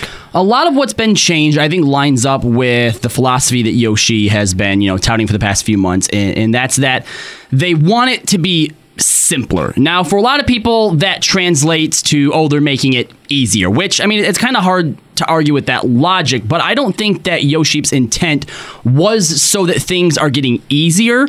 Um, because I mean, there's in terms of ability bloat, I felt like I was taking at least four actions off of my hot bar Yes. from Heavensward to Stormblood. I did take quite a few things off, but then with uh, the inclusion of all the new uh, cross class skills, I don't know. I- I feel like I have the same amount which I mean it's better than than bloating. I don't think I do. I, I actually, No. in terms of, in terms of, uh, especially for Dark Knight, in terms of defensive abilities, Mm-hmm. I feel like I had a lot of tools in my toolkit for Heaven's Word, and now at least two of them have been nicked. Yeah, I'm definitely not using as many buttons as I was. Dark Knight got hit just as hard, uh, uh, just as hard as White Mage in that regard. and and the thing is is i think one of those is um you know like i, I think it's fairly redundant to have an aoe provoke for dark knight. Uh dark knight is if nothing else great at aoe hate control and and, and aoe crowd control. Uh you know we've got we've got the the the one ability that with the aoe around us and then the- yeah uh and then and then the uh the other one that uh we can shoot out. I i don't know a job ability names why would i know Dick job thrust? ability there we go sure Yeah, Dick- we're, we're, Dick we're gonna call it that. whatever sure. whatever it was Um, but no, I, I- I definitely feel like I, I still have to like focus on my rotation. You you can't just dial it in. You still do have to pay attention to things. oh sure Um, yeah yeah yeah but it it has been stripped down at least a little bit Yeah, and actually, what I've noticed happen, what, I've noticed because of that, and, and again, this is something that Yoshi said in one of his interviews too, is he wants people to focus less on how efficiently can I press my buttons in the right order, and be more concerned with you know what's going on around you as well as what you're doing. Right. Which I kind of get that sense, especially in PvP. I have done some PvP, so I got to take a look at the the quote unquote one button combos. Um, I think they went a little bit too far in the way that they neutered PvP, but again, I see sort of the direction that they were going in, how they wanted to sort of simplify things so that, you know, there's not as much stuff going on like all over the place. Uh, I don't yeah, yeah, I think I had more fun in PvP these past two days than I have. Now that could be because they uh, took away uh, invisible in PvP, so now I don't really have much of a choice but to play. Is it? It, it, Oh, it yeah, you might it say. might it have something to do with the fact that you can actually queue for PvP? That definitely helps. Um, but they've cut down on a lot of your abilities too. You know, in PvP specifically, the ability bloat has definitely gone away. You have like ten abilities yeah, total. like like it really comes down to these are like the main ones that you hit, and then you have something you want to kind of save for like kill shots and yeah, stuff like I, I feel like you've got a single bar. Mm-hmm. now, now, and here's the thing. I mean, Juxta, we're talking about this. I still don't know quite yet if this is going to benefit PvP overall. Because yes, I don't think. On one hand, you do have uh, uh, new people who are now trying out PvP, but you've also, I think, alienated a lot of the people that like PvP the way that it was. Yeah, and and the thing is, is that every time they try to make PvP more accessible, it ends up you get a bigger drop off of people who are interested in PvP in the Yeah. first place. It's hard to tell right now what the long term effects are going to be because most people are just doing it to level right now. Well, what have the what have the long term effects been for every time that they've eased content and tried to make it quote unquote more accessible? What has been the long term effect of every time that they've done that? It is it, it has led to waning interest and falling engagement. Period. Yeah. Yeah. A- And I think that that's going to happen again with PvP. Mm-hmm. You make it you, you make it easier. You strip it down, and you think, oh well, more people will will participate. Well, y- you know. You had you had a regular churn of people when you were giving an incentive of tomes to be able to do it. Yes, and then once tomes became worthless, people stopped queuing for PvP again. Yep. For what and, it's- and and that's that same cycle again and again and again and and coming in and just I don't know taking the nuts off the thing I just I think is a real detriment to all the work and development that went into it originally. For what it's worth, I've I've been having a lot more fun in PvP overall. Uh, all That's of your 'cause you're a bad. All of your actions have way more potency. You don't actually have auto attacks anymore, but like all your attacks do like a thousand potency, a thousand seven hundred and fifty potency. I- I Everything do- is really weighty. Like you pack a punch now when you can land that hit. Yeah, I do feel like now when I'm actually engaging in PvP that I'm contributing. Whereas before, unless you and a few other people got like, you know, one player off to the side, you felt like you were just poking and nothing was really happening. Yes, yes. There's definitely a lot more exchange like, you know, exchange of like lives lost and taken and stuff Okay, like that's that. fine, but did you have to did you have to take away the combo sequences to be able to pull that off? I mean, eh, I don't know. And so that's the thing. Why- and, like, and and if you think that, why? That's the thing, though. Like, I don't know if I'm actually gonna. I'm. If I'm honest, I don't think I'm going to play PvP once I'm done leveling, and I no, don't not- need tomes. Not unless they put some awesome glamour in there. And and again, then that comes back to the core problem that the problem wasn't with the way that PvP was structured, and it wa- the problem was with the incentives. As always, this is what we've been fucking saying the whole mm-hmm. time. If you're not addressing what the actual problem is, why strip your system down? What does that actually do? What does that what what purpose does that actually serve? And the thing is is that I haven't seen a satisfactory answer from anyone. Not not one defender of this idea, not one dev has been able to justify this to a, a place where it feels satisfactory. And I'll tell you what, if I was majorly invested in PvP before Stormblood, I would feel like I just had my favorite part of this game stripped. That sucks. For what it's worth, Joe Never, big proponent of uh, old PvP, was super hated it before Stormblood. Played a little bit of it, uh, didn't really like it. Played more of it. He's warmed up to it. So okay, I mean. I, I- again, I'm not. that's just I'm, one opinion. I'm not terribly invested in PvP, so uh, you know, take my opinion for what it's worth. All right. Well, uh, let me ask you then, Neo. Now that you've been, you know, playing Dark Knight, have you actually gotten to use your new like UI element yet? Because I actually haven't got to the point where it's opened up the the new like ninjutsu thing. I have my pinwheel, but I haven't opened up Your the other one Kenki? yet. Yeah, Kenki. Uh, I I basically mine just sort of feels like it tells me whether I have grit on or off. Is is sort of the you're gonna entire get your, function. I think, blood gauge. Yeah, uh, probably at 62. Oh, okay. I So you, you you don't have your secondary gauge yet either. Then no. All right. No. Uh, so obviously they've added new housing uh, areas, uh, Shirogane, which uh, I'm pretty sure they're this doesn't actually get open to be able to buy stuff Not yet. until yeah after the uh, uh, Probably uh, two- 4.1 probably. Okay. hmm Yep. Uh, they've doubled the amount of furnishings that can be placed in places. Uh, have you added anything? Like, have you done besides rearranging our house? Have you actually added more stuff yet? Not yet. Nope. I haven't done anything uh, inside the house. And they've only added stuff, uh, made it more accessible inside the house. Outside the house, we were still capped at a pretty pretty low number. Oh well, I, I feel like our yard is already way too crowded anyway. I, I do. You're I, crowded. uh, the the upstairs is looking a lot better so far. Um, all right, let's go back to our phone lines and talk to uh, Doris Givanavian uh, of Tonberry. What's going on, Doris? Oh, you fuck it up every time. Uh, well, I tried. Yeah. Oh well. Oh fuck Raubahn, eh? I, I spent like four hours trying to get him that that instance. Uh, well, you and everyone else. I, I mean, uh, again, uh, common bottleneck, uh, both Raubahn and Pipin, and then uh, as you progress forward, Susanoo is uh, is yet even another Very dangerous. Yeah, uh, another the most problem. dangerous primal. You know, some of the shouts for that issue have been hilarious because I've seen people go like, uh, "Don't queue up for Suzanne." Or uh, actually, I've seen the most extreme one that I saw was, "Don't queue up for anything or change zones or log out because it'll delete your character data." And I'm just like, "What? Don't do anything." Like, like honestly, it was like this person was like, "I don't even know if I should type this message." There was actually, I know that there was one server that got hit with the Alt F4 trick on Raubahn. How do we get through Raubahn? Alt F4, half the line disappears. Ah! Like the fact people are still falling for that Fucking in 2017. Come on, fucking owned. Uh, Doris, outside of uh, outside of uh, Raubahn, what have what are your thoughts about uh, Stormblood? Uh, pretty good. I, I'm um, enjoying the new zones. Uh, they're a lot better than Heavensward, in my opinion. They do seem uh, a, a little bit bigger. Um, I think you know one of the things that'll help with the perspective is once we're able to fly in each one of the Yes. zones. Um, I do like the way that that they're that they're taking me through the zone at least initially.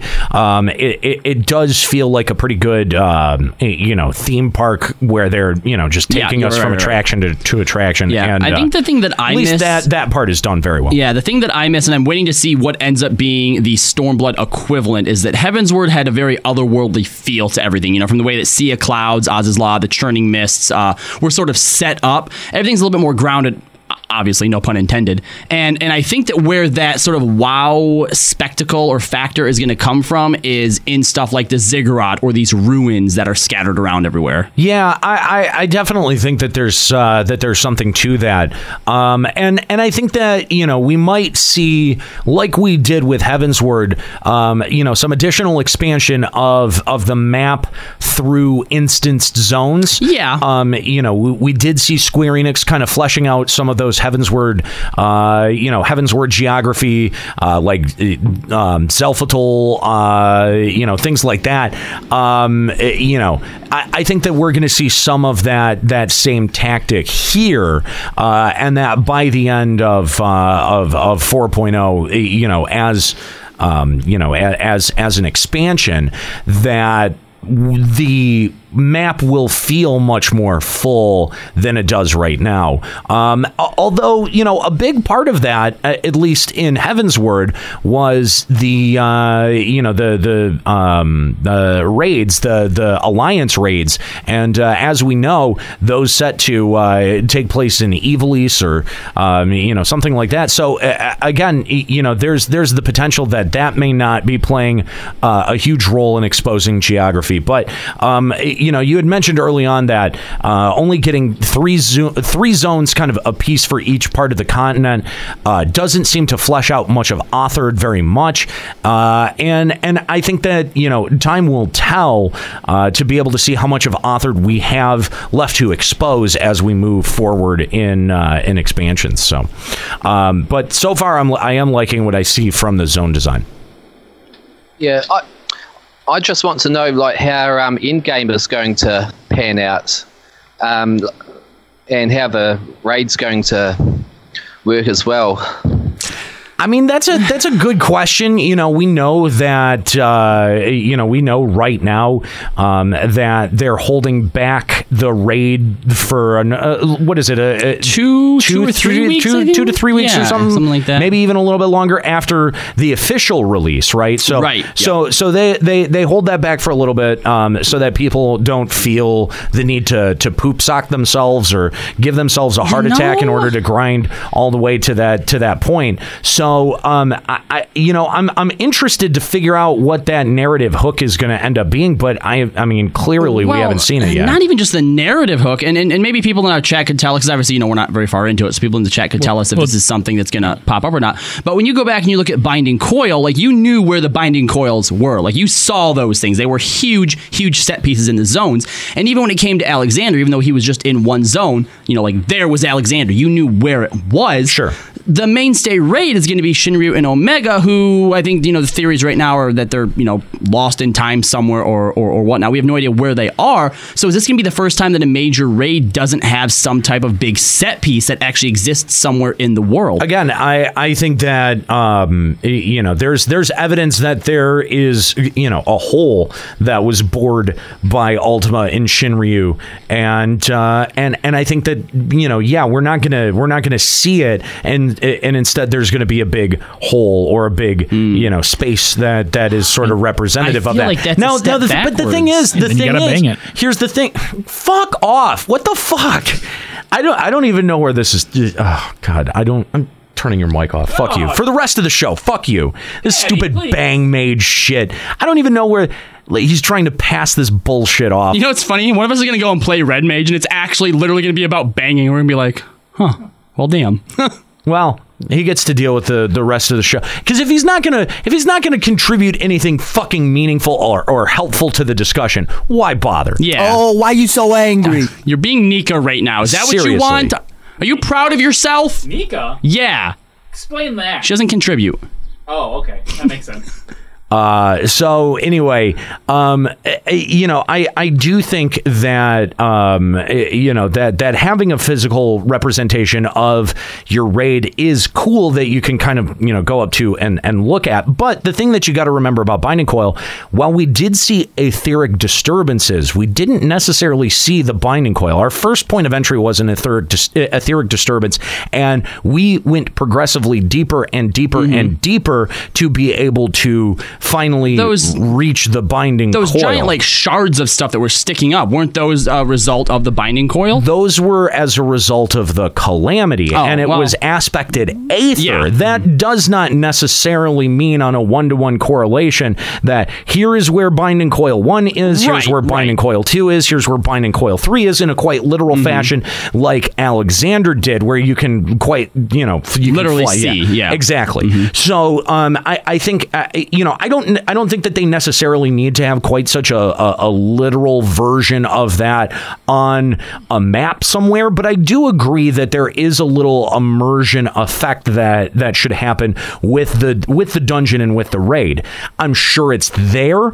I bet that people have not found it, or at least not in great enough quantities to really have that shit spread around like wildfire. Uh, again, you know, this is we're only on what day four of of early access, day three, of Yeah. early access. So we've still got people who are leveling. We've still got people who are obviously not able to progress in the MSQ. And there's still more that as a community we have to discover about the areas that we're adventuring in. I have no doubt that eventually we will get some kind of direction on, uh, you know, Shinryu and, and Ultima.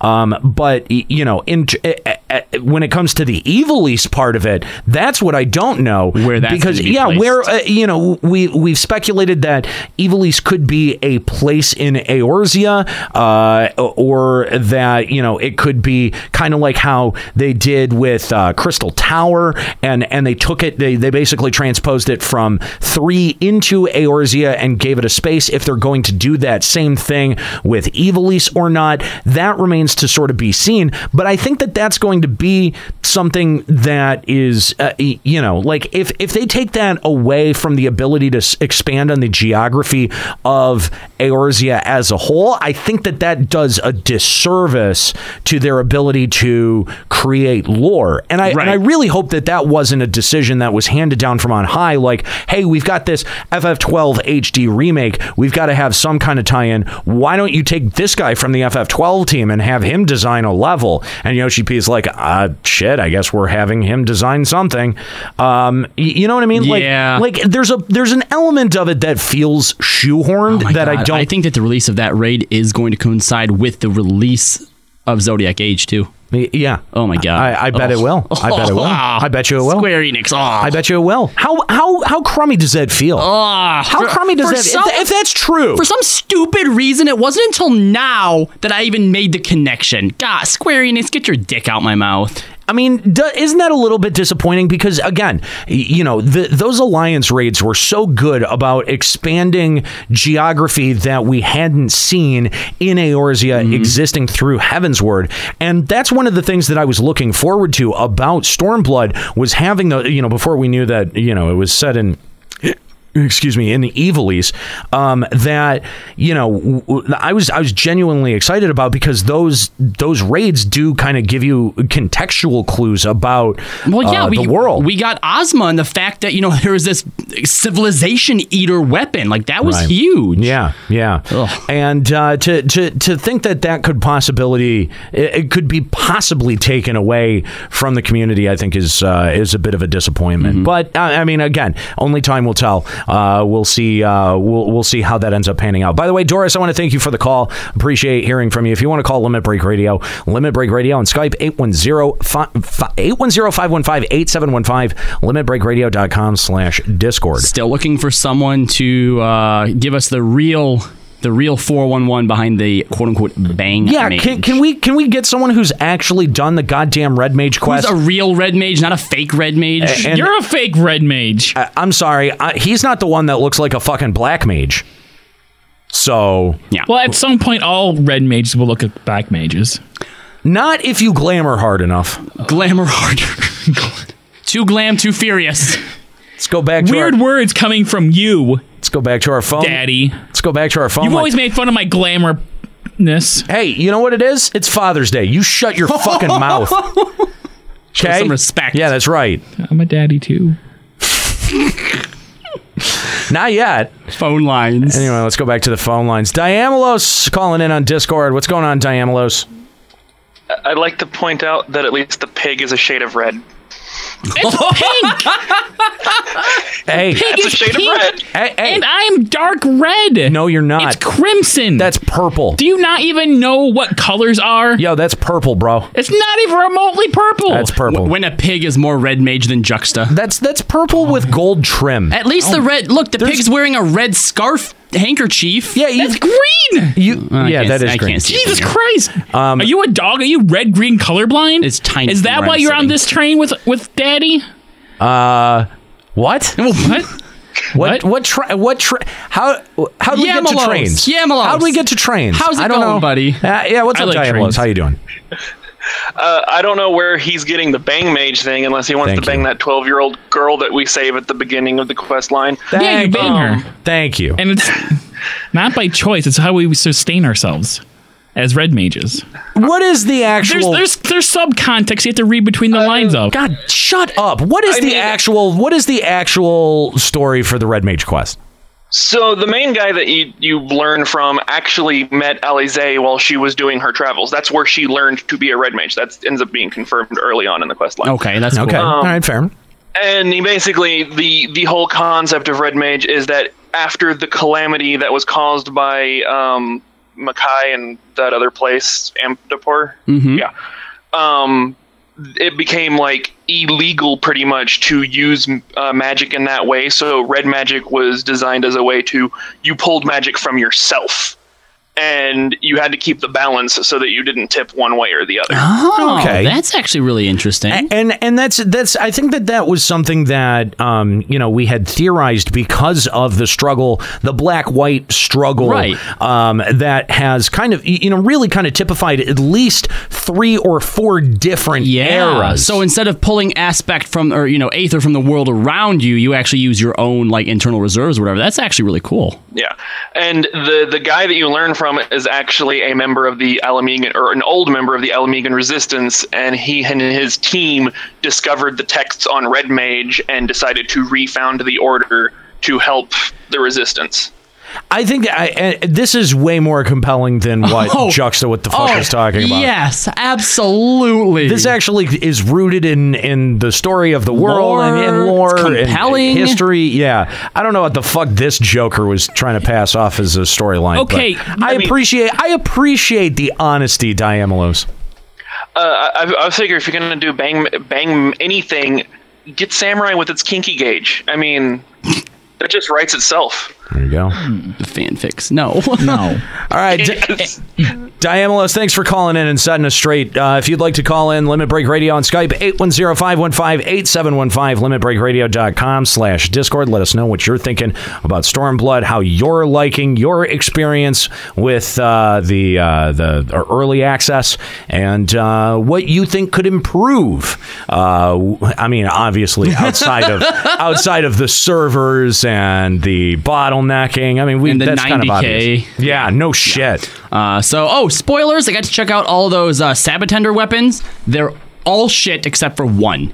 Which one? The samurai one. Red uh, red mage is good too. Yeah. Why? What? What is well, the samurai? well, one? for, luckily for samurai, you know how their whole like weapon design goes into the scabbard, right? Yeah. Okay, so now the the sword actually looks cool. It actually looks kind of like like a green lightsaber sort of deal. And the sabotender's just on the scabbard, so you completely ignore that. When it's drawn, you actually have like this really cool, almost like lightsaber green katana thing. Everything else is super horrendous. The Dark Knight Greatsword isn't a greatsword. It's like a giant club that has spikes on it that spin around, and then there's a sabotender like holding on to it. That sounds fucking stupid. Uh, the ninja one are fucking paddles with like, Like ping pong- sabotender ping pong mosaic tiles on them. So dumb. I The worst thing. The astrologian one's pretty cool. It's like a roulette wheel with like the spinny Astro- thing. all astrologian weapons look the same. It's like books. They look exactly the same. Ugh. I know. So and they cost hundred k. Nobody's spending money on those. I bought two of them. Gar- oh my. oh my god. God. First of all, which two? Uh, red mage, which actually like the sword actually glows yellow and stuff, and the sabotender's like on the little glowy thing. Congratulations on your P sword. Your P sword. Uh, the second one I bought was a white mage one, and they have the sabotenders on the st- staff, and then he opens up cards that like whoosh, like a fan of uh, cards. That's stupid. Um, You're stupid. Something else I'd like to point out that I just thought, like from the devs, was like a really cool little like punch in the face, and I don't know exactly how it's pronounced, but the uh, the Ananta, the the Ananta tribe that's actually part of like the Ala Mhigan Resistance, their actual little like sect is uh, V I R A. So I don't know how it's pronounced, Vera, but it sounds an awful lot like Vera or Vira or something. Viera is the bunny people. Yeah, and I just thought that, that was like a really, really cool jab because I remember Visenya one time on Facebook being like, "Oh my god, you know, uh, Yoshi mentioned the Viera or the Vira or whatever," Yeah. and if he was talking about them, like, oh, what a great troll! Oh, what a great troll! Obviously. I I I I want that to be true. I want that to be I want that to be true so bad. That's my head canon. Thank you. Thank you for that. You are welcome. Yeah. Uh, obviously, Stormblood has added entries to the sightseeing log just like they did in Heavensward, and they're not as stupid as they were in the original sightseeing log. I've actually found a few myself, but I can't get to them yet. Uh, I assume you probably need flying to be able to get to a lot of them. Yeah. Um, has anyone had a chance to to try the the spear fishing yet? Anyone anyone in chat want to tell us how how like that is? Uh, why because- would anyone have why would Because anyone have they've- wasted their time with They've that shit? added a challenge, like in the challenge log for it, so it's free XP. Yeah, on Fisher. You have to be on fishing to do it. That's stupid. Get out of here. Yeah, it's a gatherer. Um, they've added, uh, they've adjusted Wondrous Tales, and actually, I forgot to even go and talk to Khloe to see if you get this new Wondrous Tales in Idyllshire still, or if they've you know plan to move her somewhere else. Uh, but upon reaching level seventy, an additional column of optional rewards will be added. Uh, I don't know if that means no, a column would have to be down, so not on the bottom. So I guess it's still you know one, two, and three rows, but there's going to be more rewards associated with that. That's kind of cool, I guess. So, uh, based on the fact that Rhalgr's Reach is sort of our point of contact from the very beginning of the expansion, a place like Idyllshire, we didn't get access to until until the very end of Heavensward, and that ended up being a place where people um, congregated. Right. You know, we had Rowena that moved from Mor Dhona to Idyllshire.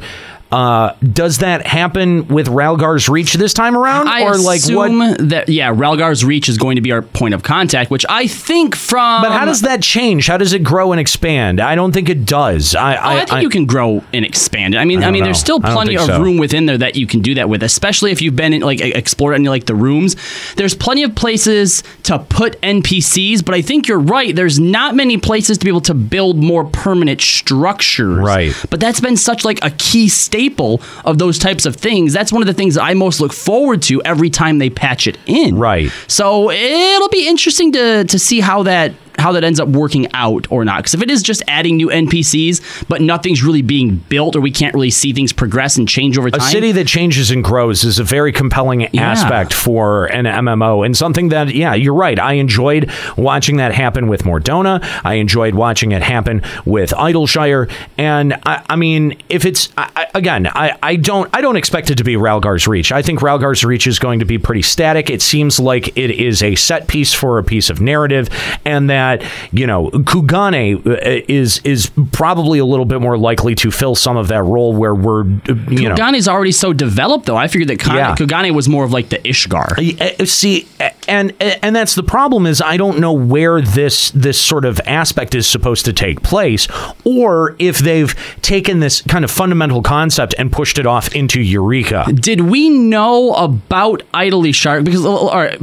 they had said that there is going to be another Mor Dhona type uh, space that gets built on Well, over time. Uh, like in the patch notes here, it, it told us all the areas that were added, right? Does anyone remember back in Heavensward if Idyllshire was a complete like secret that popped up, or was that included in the patch notes? Like, hey, this place known as Idyllshire exists. Because Um, that's what I'm wondering. Could they still be hiding a secret zone for us that we don't find till the end of the expansion? I mean, we story? but, but we got we were told all of the zones that that we got with uh, with the expansion. So I don't know well, where they would be easy hidden one. enough to hide, you know, uh, uh, a smaller, you know, I mean, Idyllshire, obviously compared to all the other zones, isn't very big, but if we, but it is its own zone. It is. It is. If, Uh, if we Mor Dhona is not. Mor Dhona, Correct. yeah.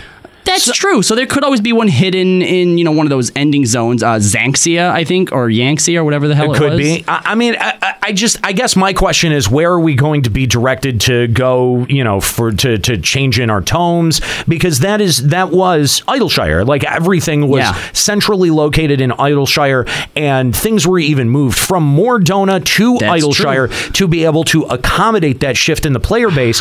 I don't know. I don't. It's not. I'm. I, and again.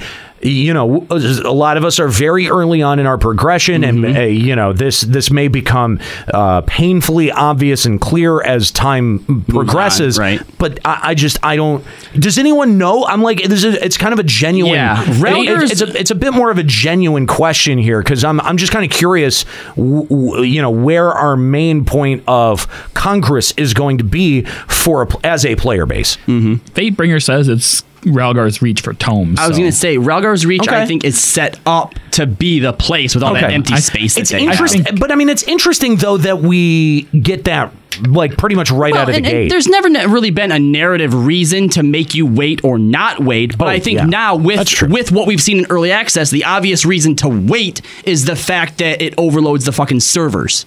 Like it's all last I tried to go into, it's impossible to go into Rhalgr's Reach, and there's not even really a reason to go there just yet beyond story stuff, Uh, right? I, I I had no problem getting into Rhalgr's Reach. When did you go in? Um, last night. It was. I mean, it was late last night after um, um, you know after midnight, but it was last night. All right, yeah. Well, the last few times I've been in there, I know a lot of other people when they went in there during like prime time, like like The- crashes, ninety k. I, I, you know, I, I heard about 90k problems. I've heard about disconnect issues. Uh, the only issue that I had was the bottlenecking at Right. at, at Raubahn. I, everything else, I was actually, you know, I did not have a problem with. I didn't, I didn't experience much rubber banding. I didn't experience much um, server latency. You know, that all seemed, pre- you know, fairly, fairly smoothed over by the time that I got there. I, I, I Okay, believe that's fair, I believe, like you know, the first day, uh, you know, right out of the gate, yeah, there was probably kind of a lot of that. By the time I got there after midnight last night, yeah, um, that seemed uh, fairly well well stabilized. Um, I, I, it's it's interesting though that if the intention is you know our main point of contact to to be Rhalgr's reach, I just I think that's an interesting decision. That's all. I, I, there's no. I don't know. There's no criticism behind that. It's No- just no- no bad or good, it's an obs- yeah, it's just an observation. Yeah, I mean they did it last time, the other way last time twice. So I guess maybe do it this time. This time. Well, and I think another reason that maybe it does make sense is this whole idea that you know we're trying to amass more people into the resistance, and we do need a, a central place for them to all gather. So, yeah, makes sense. Uh, so players can now swim in the oceans and lakes of certain areas. Juxta, how much have you got to uh, to play around with swimming thus far? Uh, when I'm in Rhalgr's reach, roaring around, I have, I have have to, to go, I have to the cross water. the water, so I'm gonna Yeah. s- swim it. I guess. Yeah, I mean, I uh, like the whole entering and leaving it. It's it's pretty seamless. um, pointless. It's you mean? also pointless. I don't know if there's a way to actually go under the water, like if there's a command you have to press, or if it just happens in certain areas. Because I couldn't figure out how to go under the water in Rhalgr's Reach. Yeah, I think it's. I think in certain areas you can only go under the water. Okay, so there's swimming and then there's diving. Diving must be Yeah, diving is different from swimming. actual under the water stuff. Yeah. Um. So yeah, I haven't dove yet, but I mean, really, how You're gonna be awesome must it flying be? underwater. Yeah, pretty much. That's that's all it is. Ooh, yep. Uh, travel speed of mounts on the ground can now be enhanced. All right, so this is something that we were trying to figure out too, because apparently there's there's no stars, and then there's one stars and two stars. You actually said you feel like in the uh, uh, old areas on your red mage that you were going faster. Yeah. We do have one star in there already. Yeah, I, th- I think one star is faster than we were going in 3.0 or 3.x. Okay. Uh, oh, it did say complete the following main scenario quests will unlock the first speed enhancement for one or more associated Mm-hmm. areas. Uh, so since we've been technically probably already finished all those, we Yeah, we've already got the one. Right. You have any idea where the second Yes. star comes from? Uh, I believe Centurio seals for uh, I or Heavensward, and then the other hunt marks for. Uh, yeah, for, oh, we have to go back and do hunts if we want the mount, sp- the second level of mount speed. uh-huh. Uh, how much? Do you know how much they cost? Because I do have some seals saved up. I think. I mean, I think it's like 250 per. I mean, it's not nothing, but it's not a lot either. Yeah, well, that sucks. Then I assume the uh, the mount speed for for the new areas is probably through MSQs too. There's just one star, so Probably. I mean, I assume. hmm Uh, they've adjusted flying mounts. Um, while interacting with an NPC or object while riding a flying mount, players will dismount automatically. That's pretty cool. I, I hate having to hit the stupid dismount button so much. Uh, new hairstyles have been added. New emotes have been added. Uh, then we get to the battle system change. Um, we've already Well, before about- before we get before we get too far into the battle system change, let's go back to our phone lines and uh, talk to Ryuichi, who's been hanging on the line from Sargatanas. What's up, Ryuichi? What up, dude? Thanks for uh, calling Limit Break Radio. What's going on? Oh, not a whole. I just want to uh, delve into the MSQ, and I also want to talk about my reaction with Ninja because I changed my name from Dark to Ninja. Or my Huh. You maybe can be dick ninjas with Kyle though. nah. Ray Richi's not much of a dick. Okay. All right. Go, So- go on. So, so my for my reaction with MSQs, uh, bottlenecking is always already an issue.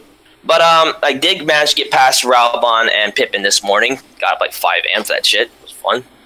Um, it, it, yeah, like it's been frustrating. The congestion has been frustrating.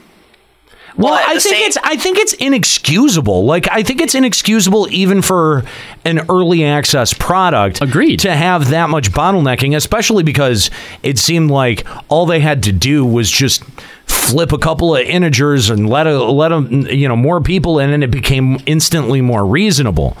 And and I mean I've seen a lot of upset streamers, upset commentators about the state of early access. And I, I've really got to echo their sentiments. Uh, you know, Square Enix, this is not Square Enix's first time doing early access either. they had Heavensward Heaven's was- Word, Heavensward was uh, uh, enormously Flawless. smooth. Yeah, actually, Juxta went back and listened to our Heavensward episode. Yeah. He was quite disturbed by what he heard. Yeah. It, was vomit inducing. It was how much happiness and positivity we had that I had. This is the best expansion ever. I'm so excited to do blah blah blah. It was really great. I'm like, "Wah." You sweet summer it, child. It was. It was. But at the sa- it, at that time, it was very exciting. And the thing is that you know I I am excited to play Stormblood, mm-hmm. and I, I you know I am happy to get my hands on it, and I'm happy to be progressing through it, even if it does sometimes feel at a snail's pace. But I don't feel as excited, you know, long term ah, mm-hmm. as I did for Heavensward. And not just that, I also I'm also kind of in the back of my head going like this is cool for like the first week. Yeah. Right? But we know what comes after this. Yeah, it- It's it's a patch that's going to last a little bit longer. Like instead of doing it in one day, we have maybe a few weeks of cutscenes, but then we're just going to go back to grinding. Exactly, and it becomes it becomes status quo far too quickly. Business as usual. Yeah, exactly. I And mean, and, and that's be- frustrating as shit. Yeah, I mean, it, we might get a couple. Few, like I feel like I'll get a few extra weeks out of it because now we can go back over level and clear all the content in Heavensward that we didn't. Right. Right. But still, even after that, you're right. We're just back to waiting for the next patch, waiting with bated breath to see how they're going to mess up Eureka. yeah. I'm actually on the opposite end of like uh, on the long term. Uh, lately, I've been raiding more often. Uh, I've had the most fun with Creator all across the board, tanking and DPSing. So I'm really, you know, I'm really looking forward to um, Omega, both no, mostly Savage. I want to see what they, what what, what they're going to bring to the table. From what I understand, oh, uh, Deltascape, which is the first tier of Omega, is going to be much more difficult than the Creator. I don't know by how much, but Well, I think what it comes down to is what does that difficulty mean? Because yeah, all right, sure, there were some things that Alexander, you know, might have did well that that that people, you know, applauded. But what it really comes down to is when you look at each of the tiers, they had such a hard time adjusting. You know, the first one was too hard, the second one was too easy, and that all just comes down to numbers. You know, the DPS wall, the DPS checks. So I don't know what does that difficulty really mean in the grand scheme of things. Yeah, when you try, when you actually try to quantify that, um, what does it actually mean? Because I, I know that they said, you know, hey, we're going to make it hard and don't complain when it's too hard this time. But uh, again, I don't think that that was the fundamental problem of the raids the last go round. I think that the incentive was the problem, the rewards was the problem. We were very vocal about this and very pointed, and I and I my opinion about this has not changed. That just by virtue of putting in the story mode and rewarding players on any level for it, even if it was with uh, you know, reduced gear was so detrimental to the raiding scene that it is I mean, uh, think of think of the raiding scene in, in Binding Coil versus now. There was a raiding scene. There is not now. I mean, that's pretty much that's pretty much where we're at. the the the, the the incentive was mostly story progression. Incentives across the board could be just it, it it's uh it could be very it varies based on personal context. I know for you uh for you it's just mostly uh stuff other than gear. Uh myself not just gear but also so uh, improvement as a player knowing like when I should fire uh do this skill or fire off my cooldown or or how or I, I get what you're saying, right? For you, it's personal improvement. Being able to go in and know that, being able to know and see through progression that you're getting better at your job. I get that, but that, that isn't the type of reward that appeals to everyone. And as we've seen, you, you know, you say that, that the story itself is a type of incentive. You're absolutely right. It is. But people who want the story as incentive aren't going to go into the raiding scene when they have an easy mode. Right. No one's going to say, "Oh, I could uh, you know, walk down this easy path and get what I want or take months down this hard path and get the same thing." Very few people are going to choose the hard route when they have an easy out. And and again, we we had identified during Binding Coil of Bahamut how much a reward and how much a tangible reward those story segments that we got out of Binding Coil felt. And and that is at, totally at odds with the lackluster boring uh, bland story that that that that we got from Alexander. And and at least some of that has to do with perception and access right? Like yes binding coil uh, uh, cutscenes and binding coil story is inherently better than Alexander. But at the same time because they also served as a reward that the minute you took that out of the equation, the the way that you rewarded your players through gear became twice as crucial. And there was no forethought given to that at all. It was just like, oh, make one t- you know, make one class of gear better. Okay, well that class of gear is still outclassed in two fucking patches, right? Like that's still the fundamental problem of the way that gear progression worked all the way throughout A Realm Reborn and Heavensward. And I- I'm telling you right now, if Square Enix has not given any forethought to the way that gear progression works throughout Stormblood, we're going to have uh, uh, the same problems. It's going to feel just as unsatisfying to, to clear content and to get your rewards. And you're going to see a player base that is even more unmotivated to challenge themselves or put themselves against a challenge now that we have a huge influx of motherfuckers who just jump potion past the problem. Query. Now that we know that we are getting less dungeons, right? One less every odd patch, okay? Right. If they push the time between when gear was outclassed by entire patch cycle, so instead of waiting, let's say, you know, five to six months, it was now like eight to nine months, would that, you think, help at all? No, Nope, no. it just- it- it's it- just the inevitability. Yes, it still extends the problem. What you need is some way out of the gate to have s- uber gear that is going to cover you from the beginning of the expansion to the end of the expansion. I think that is what makes logically the most sense, right? Like if we have vertical progression, having gear that is relevant far beyond the next expansion doesn't make a whole lot of sense. I think that is incredibly disruptive from a data sense in terms of, you know, your community and and the way that your community relates to gear.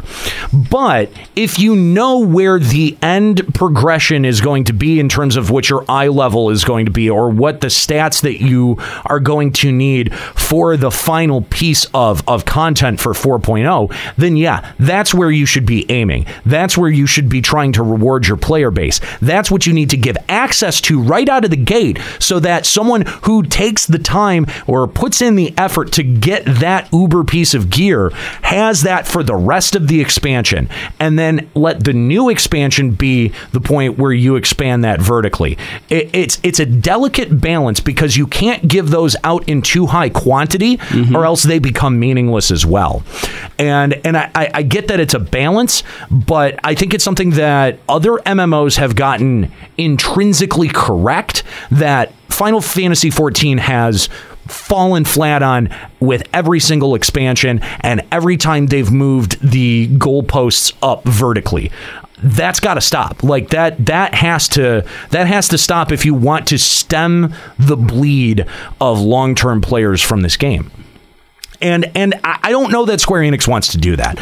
Every indication that I've seen in terms of business moves, in terms of ways that they're uh, incentivizing content, rewarding players, uh, and trying to attract players to the game uh, uh, or keep people there, uh, I, I I think that Square Enix definitely values the concept of a new player buying you know a boxed copy of the game and starting a subscription anew, even if they're going to fall off in 30, 60, 90 days than they do the people who have been subscribing for four uh, you know four plus years to this game. And that's the thing. You know what?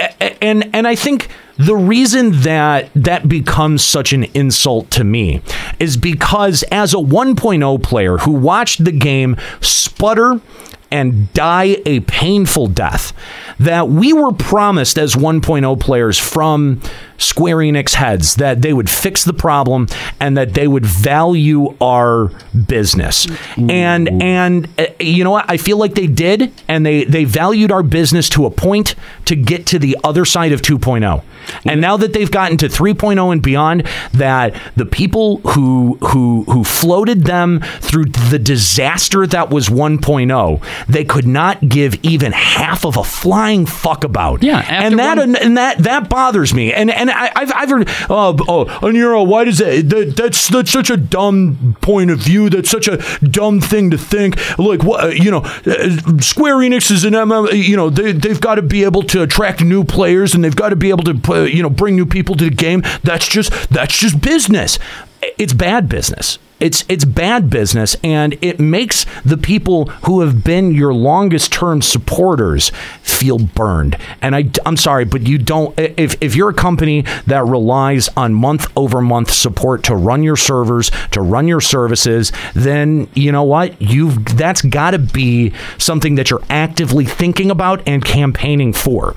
Uh, quite frankly, I feel like Square Enix has been pissing on the heads of veterans for the better part of two expansions, and we're only now really realizing how the, just the depth of of of their um, uh, uh, of their dismissal of, of veteran players and people who have been and, and have spent hundreds of dollars on this game, hundreds of dollars, whether it be in collector's editions and and, think about it, and, you know twelve ninety nine a month, fucking sub rates, Twenty five ninety nine. are, are you uh, like? Are you fucking kidding me? Are you fucking kidding me? Your Mrs. Freshley's uh, uh, fucking honey buns and and uh, Carl Junior's. Yeah, Carl's Junior's cups and fucking Papa John's. Uh, uh, stupid. Who buys a game based on a fucking billboard? Who bought anything based on a fucking billboard? When was the last time you bought something off of a fucking billboard, man? Tell me that. Who is making their gaming purchases by what they drive past over, uh, by the side of the road? Not zero, not zero people, and and the re why, uh, and again we've gotten we've gotten flack for being critical of these points. Going, oh well, the dev budget and the and the promotion budget are separate. It doesn't matter. They're still fucking spending money on it. Still cash, bro. You're still throwing money down a hole that is getting you zero people in return. That's what I'm critical of. Is that okay? If you're gonna do marketing, do clever marketing, do smart marketing. That FF14 Do targeted marketing. that FF14 memories trailer or whatever. I don't know where that actually you know ended up like debuting or or whatnot. But that's cool. That was a cool thing. You know, one of the first things that I remember Nika showing me way back in when 2.0 first launched, maybe it was a 1.0 commercial, where it shows like all these people just like, you know, congregating. It is- that's a somewhere. 1.0 Yeah, and then they're like yeah. around this like cliff, and then it slowly fades into like all their characters and stuff, right? That was cool. But you're right, putting it on honey buns? Yeah. What what what a waste. What a what a absolute fucking waste. Not even like Mountain Dew or Doritos, which is like inherently, you know, linked to the gamer culture, quote unquote. Ryuichi, thanks for the call. Uh, Limit Break Radio on Skype, 810-515-8715, limitbreakradio.com slash Discord. Um, if you disagree, if you think that the marketing that Square Enix was doing for Stormblood was smart or pointed, um, if you if you want to try to call out some of our cynicism about the way that Square Enix is is treating its veteran players, please give us a call. I'd love to I, I'd love to argue this point. I'd love to drill down on this point a little bit more. Limit Break Radio on Skype, 810-515-8715, limitbreakradio.com slash Discord, because I've said this on the last three episodes that the contempt that Square Enix has, the seeming contempt for its long-term player base is absolutely unfathomable. Uh, uh, again, I, I, it's uh, maybe maybe it's not maybe contempt is the bad word, but uh, you know they're just they're disregard. There does seem to be an active disregard and an active uh, desire to to court a new audience. Yeah, it, it's like all right, since we got their loyalty, we can they can fuck off now. They're going to keep coming back anyway. I, I feel like that's that's sort of the attitude is They that put a ring on it, and now they don't give a shit. yeah is is that we've already got them now fuck it yeah and and and I, I I don't know about you, but that bothers me. On a fundamental level, that really bothers me because I don't want the uh, you know if, if I'm paying someone twelve dollars a month, I want them to at least have my customer service concerns uh, uh, at least factor into some of their fucking decision making.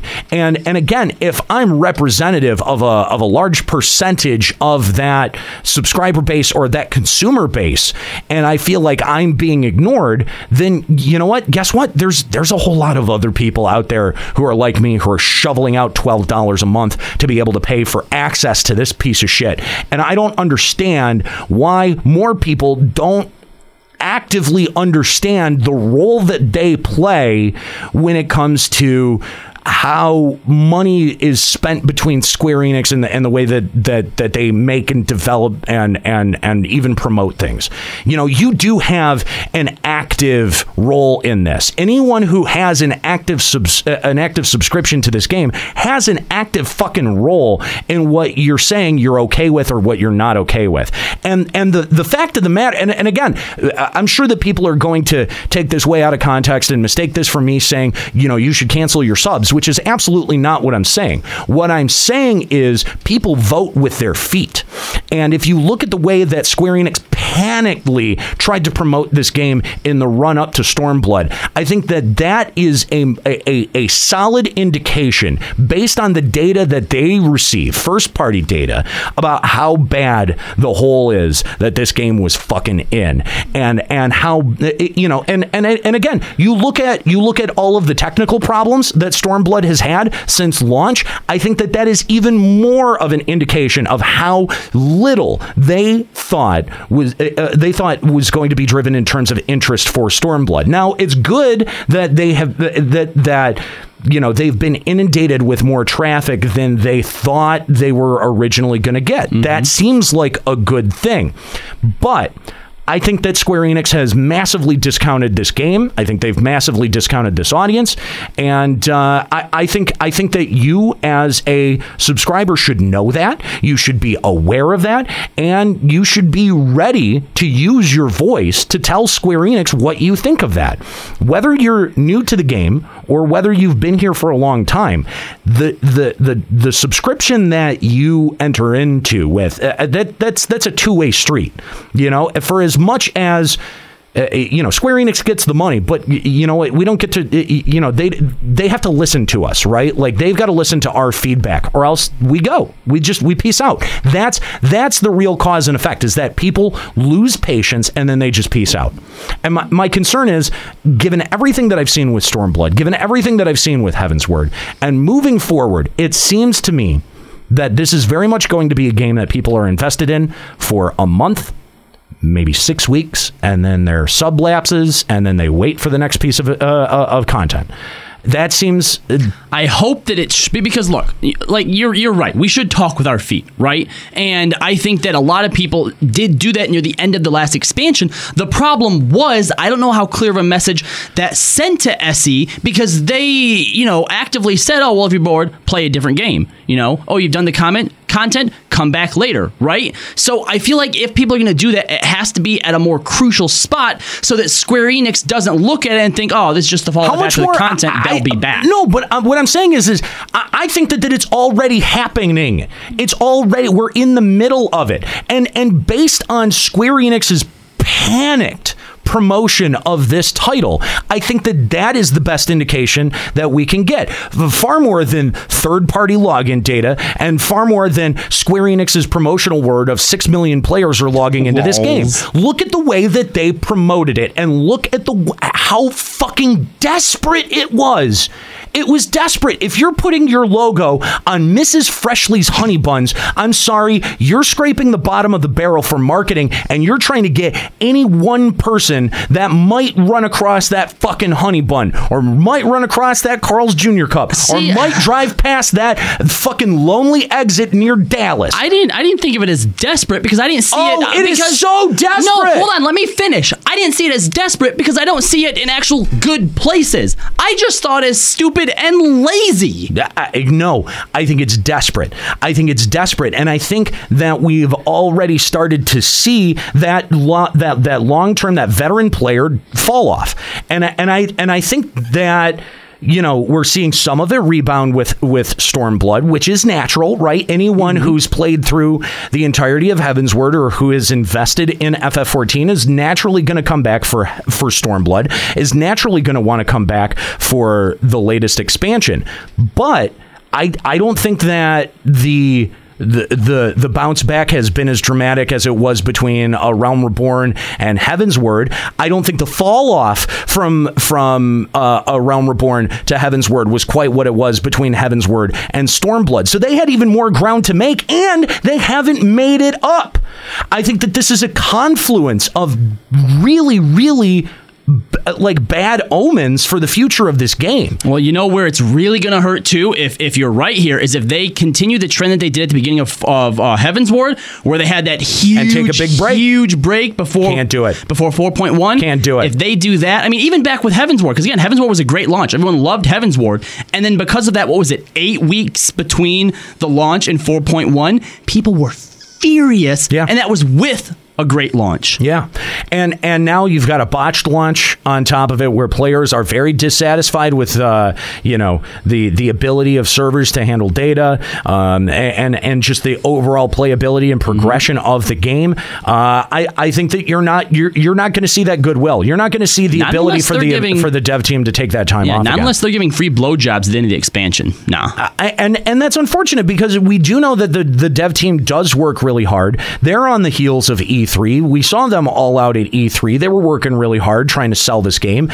But you know, the fact of the matter is, they you know what they may have needed to keep the dev team in Tokyo. They maybe should not have showed up to E3. Mm-hmm. They maybe should not have brought the Susanoo fight out to E3. I'm sorry. That may be an unpopular opinion, but I think given the work that still needs to be done before this thing is ready to be launched on the 20th and and given where we are in a macro sense and just again I, I'm going to point to how desperate and how panicked this promotion felt. They're not seeing the spring back that they did between A Realm Reborn and Heavensward, and I think it's I think it's while it's good and while you know on a passing player base, uh, you know you log in, you see a ton of people logged in right now. It feels good right now. I think in six weeks it's not going to feel uh, uh, as healthy. I think in six weeks when we see the the fall off that we're going to see just how empty servers are. And and you know this the the great lengths that Square Enix is going to try to incentivize balancing the server loads should really be thought into uh, you know they should they should put that same level of thought into the way that they're incentivizing the gear and their content. Because uh, you know th- those incentives were fairly clearly way- laid Yeah. out and and and compelling. They clearly know what compels and what motivates the audience. Uh, I just think that they're not doing it, and I don't know if that's hubris. I don't know if that's arrogance. I don't know if that. I don't know what it is. I I, I, I simply don't know what it is. I'm f- I'm frustrated uh, now. Uh, you know, at, at the, the development arc of of this game, and um, I, I think that Square Enix should be worried. I think that Square Enix should really be worried. Uh, let's go back to our phone lines and talk to uh, Ryoku. What's going on, Ryoku? Hey, not too much. How's it going? Thanks for calling Limit Break Radio. Yep. Yeah, I've been. I've. I've. I haven't really gotten that, that- as many problems as I've. I've heard other people talk about, with the exception of Val. And so, for the most part, my experience has been has been pretty fun. That's good. Uh, what's been your favorite part of uh, Stormblood so far? Have you been leveling a new job, or uh, what? What have you been concentrating on? I've been pretty much dabbling a whole bunch of thing, a whole a bunch of different, like trying out each different role, seeing and all the system changes, and I I do like a lot of them. Like for example, the fact that. that your abilities don't go on cooldown if you change jobs outside of an Aetheryte. Uh, Oh, that's that- good. Good- good quality of life. Yes, that should have been something that was in the game fucking four years ago. But all right. Yeah, and also like like for example, as much as people decry about that change, I I like how more relaxed it's been being a healer without stance dancing because it, it does encourage someone like me who was in the middle about trying to do DPS to want to push more into DPS. All right, and I think that that was a good change that sort of goes towards uh, when Yoshi was talking about simplifying uh, the, the the procedure of jobs because that's one of the things he pointed out was that healers sometimes didn't want a DPS not because they couldn't, but because it was just so much more buttons and it was so much more technical. And I think by removing the stance dancing, you're right. Someone like Ryoku now has one less step that they have to go through to be able to attribute to that. Yeah, some of the battle uh, the the battle system simplifications are not the worst changes. Mm-hmm. They're really not. I, I mean, some of them are kind of necessary. Actually, I, I mean, again. We had talked a lot about ability bloat. There were uh, uh, clearly abilities, uh, whether they were cl- cross class abilities or whether they were uh, native abilities, that were redundant. They were absolutely redundant. And uh, removing some of those redundancies, I do, I think, does help quite substantially. And it does, uh, it, it has a way of, of of increasing the flow of the game. Uh, for example, one of the, you know, one of the, one of my entire combos got taken out. Um, Yeah, so mine- I- mine too. Yeah, so I've, I've got I've got a hate generating combo and then basically a DPS combo, and that I thought was actually pretty good because the third combo was really to put up a debuff, and it was kind of unnecessary. Yeah, you know, I mean, I'm kind of middle of the road on mine because they basically took out one of the dots that we had. And while it was frustrating because the two dots that we had had two completely different timers, it also did add a very com, uh, you know, it added complexity to a rotation. So when I was trying to be very aware of it and very conscious of what I was doing, I really felt like I was in the zone, keeping up the perfect rotation. Now that it's gone, does it simplify things? Yeah. Are there still things that I can concentrate on? Yeah. So, I mean, overall, it probably was a, a, a good design decision, but I also saw value in the old one as well. My biggest thing I'm wondering about right now is how healer DPS is right now with the removal of cleric stance, which is which was a at the very least a 10% buff to healer damage. But the thing I'm most concerned about is they got rid of accuracy as a stat. So now DPS got a new damage stat, direct hits, right. and tanks got tenacity, another DPS stat. right. So I'm wondering if Yoshi P kind of shoved healer DPS out the wayside by just making everyone's DPS that much higher. I mean, that's that that there is a certain uh, logic that exists there. I mean, the Um, way World of Warcraft works is healers can DPS, but their DPS is so minimal that it's like, why bother? and it does seem like a conscious conscious move towards that. And by doing it this way, they didn't remove cleric stance. Right. Healers still can DPS. You can DPS, but, But it, to what end? To what? Yes, exactly. Why would you? Um, I think is is is the the question that they want you to ask. Is it really adding that much to be you know taking my focus away from healing and adding to DPS?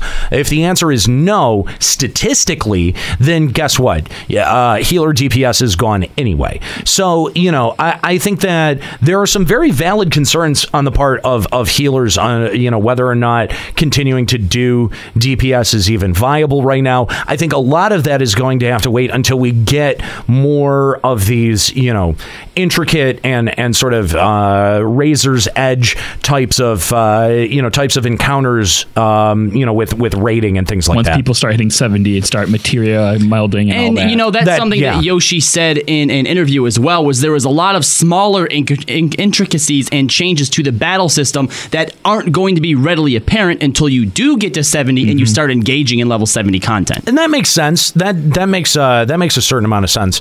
Um, so uh, hopefully that ends up panning out. Ryoko, thanks for the call. We appreciate it. Uh, we always enjoy hearing from uh, from our listeners. If you want to give us a call, Limit Break Radio on Skype 810-515-8715, limitbreakradio.com slash Discord to join in on the conversation. Uh, again, I'd love to hear someone who uh, maybe doesn't agree with me that uh, Square Enix doesn't value their veteran player base. Uh, again, this is this is a uh, thesis that I've tossed out more than a couple of times. It's it's a, uh, uh, a an idea that you know that uh, maybe an idea, but a concept that that I've shared a couple of times. It it's it tends to get a lot of flack.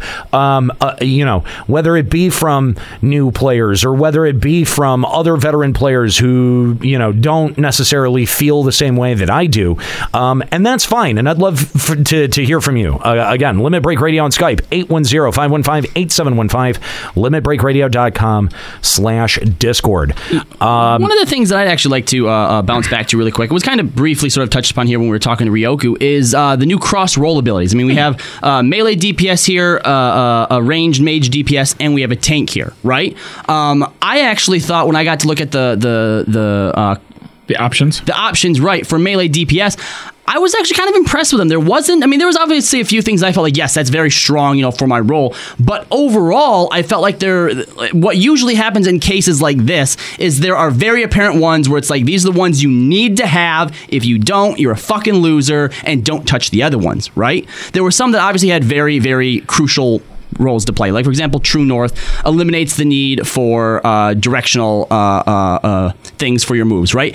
As a ninja, especially as a ninja who has tanks that fucking run all over the place so I can't hit trick attack, that's a fucking godsend. I love that one, right? But as I was talking to Juxta earlier, there is a very clear set for ones that I'd like to have during soloing, such as Bloodbath, Second Wind, and then there's some that I think would work much better in party situations, such as Goad. And uh, the, there's another one, I forget what it's called, though, that allows you to um, take uh, movement effects yeah, off, off of of- people, right? Or-. Uh, and and and the other thing is is that you've got more abilities than you can set. So there is this there is this trade off that you're doing. Like, uh, you know, am I going to need an AOE provoke right now? Like, no. Okay, well then I can have an additional uh, defensive, uh, you know, Right. defensive cooldown. Yeah, something that I thought they did really well was that they do have a nice uh, a bit of abilities that I could see myself changing in and out depending on the content. Yeah. One of the things that they did way back in World of Warcraft when they erased the talent tree, they basically just gave you three choices every couple levels to augment in some way. And in most cases, there was a preset, these are the ones you want to do for your class because this is the best combo to get the best DPS. I don't feel like that is the case with the ones that SE has made, at least for melee DPS. I don't know how it is, you know, for tanks or or Juxta what it looks like for for range DPS. Uh, for range DPS, the choices are kind of kind of bland. I feel like there's probably three or four clear winners that probably you always want to have, especially Hmm. for red mage. There's this uh, MP refresh, which is our only MP refresh that Right, we have. Right. Um, there's maybe like a flex of between two, maybe three, but they really don't add or subtract that much for casters, in my opinion. That's too bad. A- And and again, I, you know, there are some tools in that toolkit where I feel as as a Dark Knight I don't need. Mm-hmm. Um, uh, the AOE provoke that's one that I feel is wasted on Dark Knight. I'm, I mean, yes, it, it I can I definitely see its application. But by the same measure, I've got so many AOE tools. I, I Right, just I simply don't need it. Um, I, it's it's tough because you know again I, I do like some of the streamlined aspects uh, um, but at the same time I do feel like you know some of the shared roles that we get are also kind of bland now too Did you find yourself actually like debating between certain ones, or was it real easy? Like, yes, I want those. No, I don't want those. It, it was uh, for me. It was it was fairly simple. Um, I went mostly with defensive cooldowns. Uh, you know, provoke is the obvious one. You've got to have provoke in there. A stun is another one, and then you've basically got like maybe one more slot to either decide do I want an additional defensive cooldown like convalescence or Mm-hmm. because I, I mean you know some of them are are really kind of clutch cooldowns. Convalescence is big. Rampart's pretty okay. Mm-hmm. Um, you know there's there's a couple of other ones. Uh, there's the I I don't know if this is a job action or if this is a, a shared action. Um, but there's one where I get to shed hate and put it onto one of my party members. Yeah, sh- uh, Shriek or Yeah, Shirk? shirk, shirk, which is going to be great For for, placing, yeah, uh, uh, hate on you or you. Yeah, yeah, yeah, Um, perfect. so uh, I'm I'm looking forward to my new my troll ability. They gave Yes, Shadewalker to you? yes, Yeah, give 25% of my uh, enmity to somebody else. Yep. That's oh, so well, I guess I'll just have to make sure I have diversion on so I can just shed half of my enmity. Right. So, uh, Dick. But, but clearly the clear Dick Knight. clear winner is the healers who got rescue. Oh, I'm so jelly about that. so jelly. Which is the life grip where you just grab a party member and bring him towards you. I actually, guys, I will have you know, I talked to uh, to, to, to Shen, aka A- and I asked her to relay uh, an idea that I had to the devs, and that is if you get enough lilies on White Mage, you can make uh, rescue in AOE oh, and just pull everyone to you. oh, I just got so hard. that would that'd be so obnoxious. Instant wipe. Including alliance members.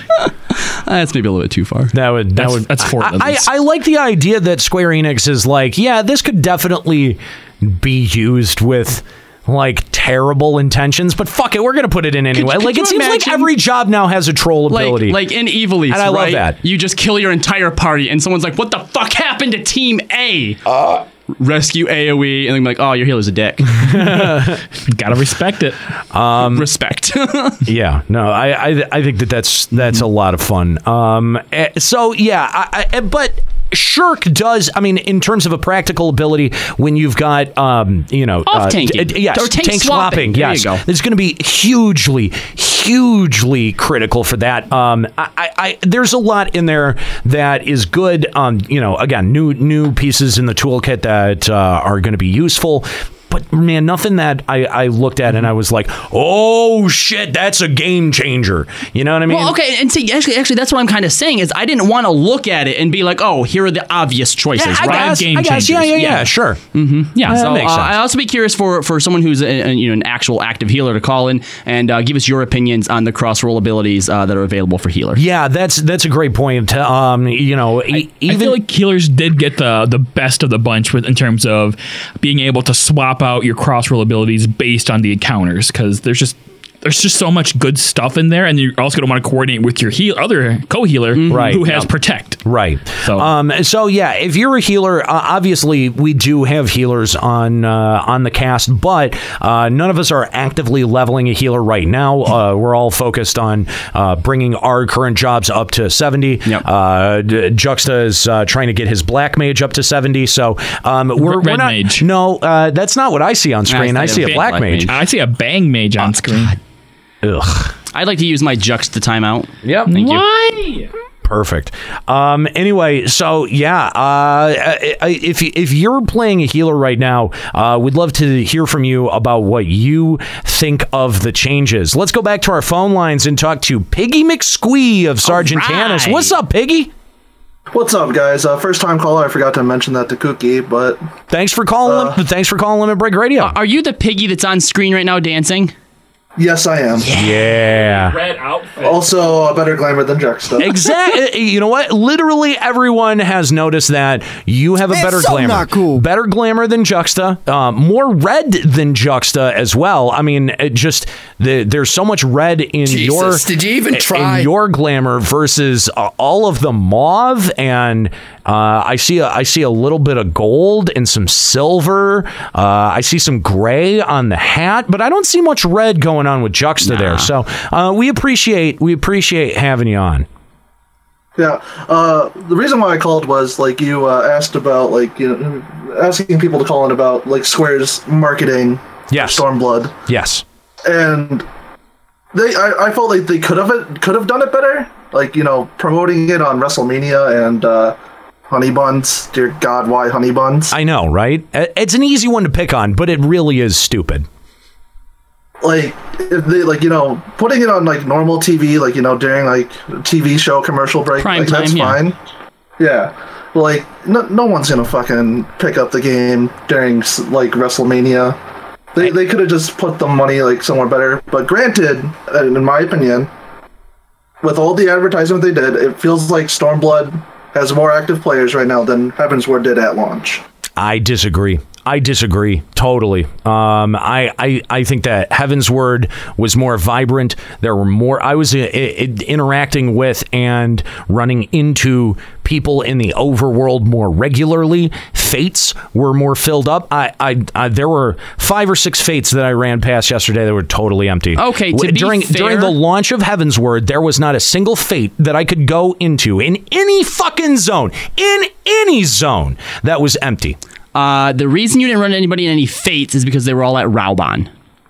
I mean, that's that's fair. And players have been conditioned not to do fates. I'm going to take you off mute now. Players have been conditioned not to do fates for an entire expansion. Which is remember, remember to why they're giving all this bonus XP to fates. And remember, in 2.x, players were just spamming. Uh, what was that? Like dark.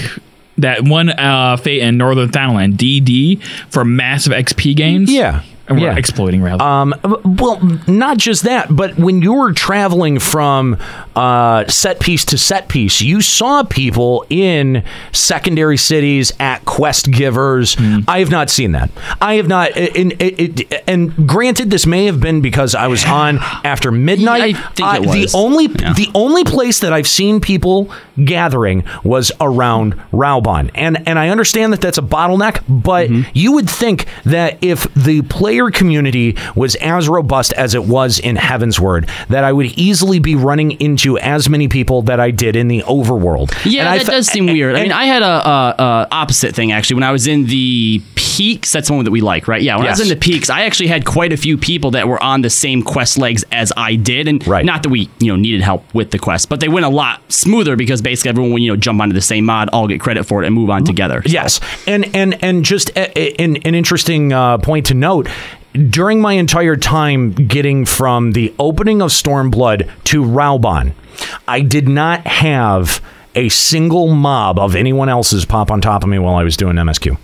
That was weird to me. Oh, I was getting attacked by stuff all the That- time. that- yes. The Leshies, fuck those guys. Well, no, Lesh- Leshies are, are, are, are overworld. I'm talking about when you get to Oh, when you oh, get I to a see. destination Oh. and you pop something. Generally, if there's a lot of people doing the same content, you'll end up Right. with, you know, if it's a collection of three Garleans, you'll end up with nine Garleans at some point, and Yes. you'll be like, okay, everyone's doing this right now. Never happened Yeah. once. Might have been the never uh, happened once. Yeah, it might And- have been the playtime because I had that as well. I, it, it, it, I will concede to that. Mm-hmm. However, I've I feel like I've noticed it during No, yeah, every fair, every fair. patch, every expansion, and and it seems like I'm I I, I actively wondered where is everyone. Yeah, I think the real test is going to come when like the official actual launch happens and people are stopped being bottlenecked and they get nice and spread out and we see exactly Oh, how things. I mean, it's unfold. gonna. Well, no, I think it's going to take six weeks. I Mm-hmm. mean, there's there's that honeymoon period that people initially have with any kind of new content.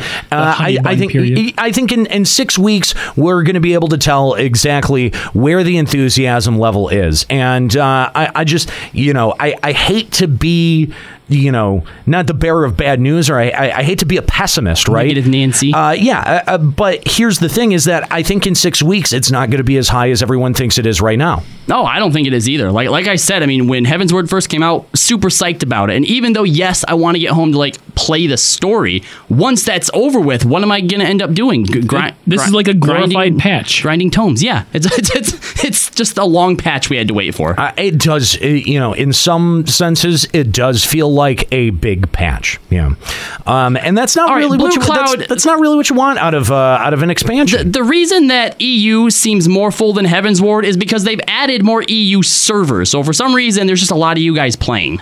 um, I mean that that's that's one of it. It- it- Didn't they also segment that into a different uh, whole like Like Shard now. Yeah, Yeah, yeah. yeah. So I'm I'm I'm gonna say that yeah, EU servers are going to be inherently uh, more full, and I think you know e- players who are trapped on EU servers now that you have that incentive program, you're going to see a lot of migration off off of uh, you know off of data centers that are not centrally located towards what your ping is, and people moving more towards that. Um, so I think that that's pretty natural. But uh, Piggy, thanks for the call. Uh, uh, real quick before we let you go, because uh, this is your first time uh, calling Limit Break Radio. What has been your favorite part of Stormblood so far?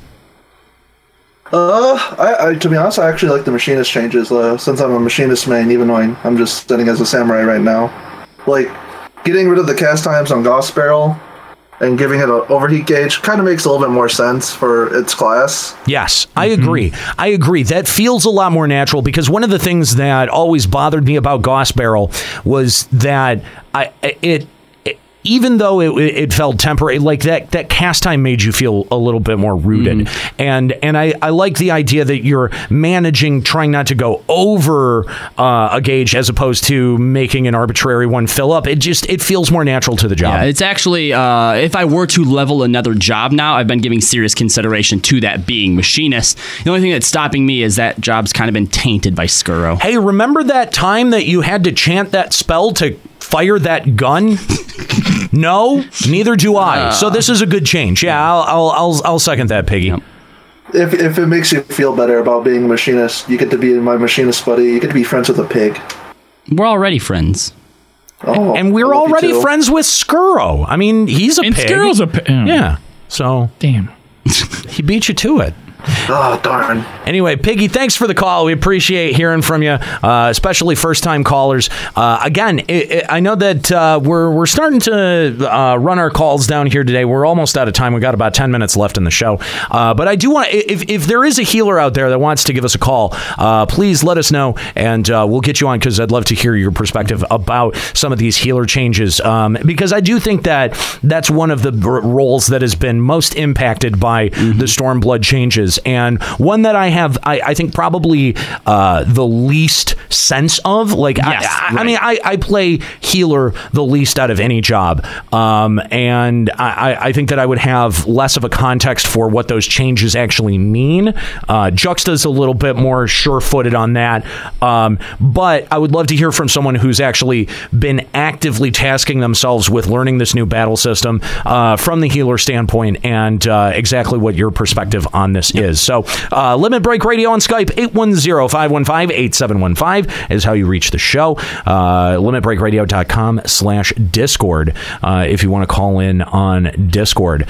Um, so, you know, we, we do have this uh, Famitsu interview here. Um, kind of old. It is There- old. There's no point to it. is It- there? it- it's it's old. There's no point in uh, in in really trying to to pick this apart. But it did, you know, we did let it sit around from uh, from last week. But um, and, and we're we're pretty much we're we're almost out of time uh, for today uh, anyway. So um, uh, you know, maybe we'll we'll read an email here to uh, to wrap up the show. But let's go back to our phone lines uh, before we get there and talk to Dolvik of Balmung. What's going on, Dolvik?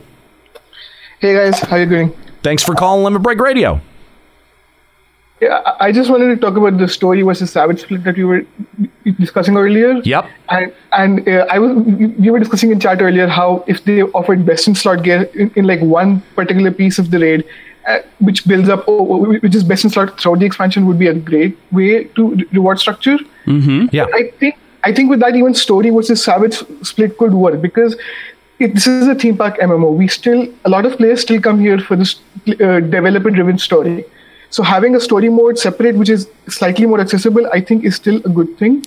Although if we keep the story mode at like the difficulty of like the extreme primals or like just below the extreme primals, it would still be difficult enough to not be a face roll, but still be accessible enough. Yeah, no, I, I, uh, you know, I, I agree with a couple of sentiments there. That if we're going to have this bifurcated uh, challenge mode, where you know we've got we've got savage mode on the one side and then story mode on the other, I'd like to see the um the the challenge bar be raised by story mode a little bit more.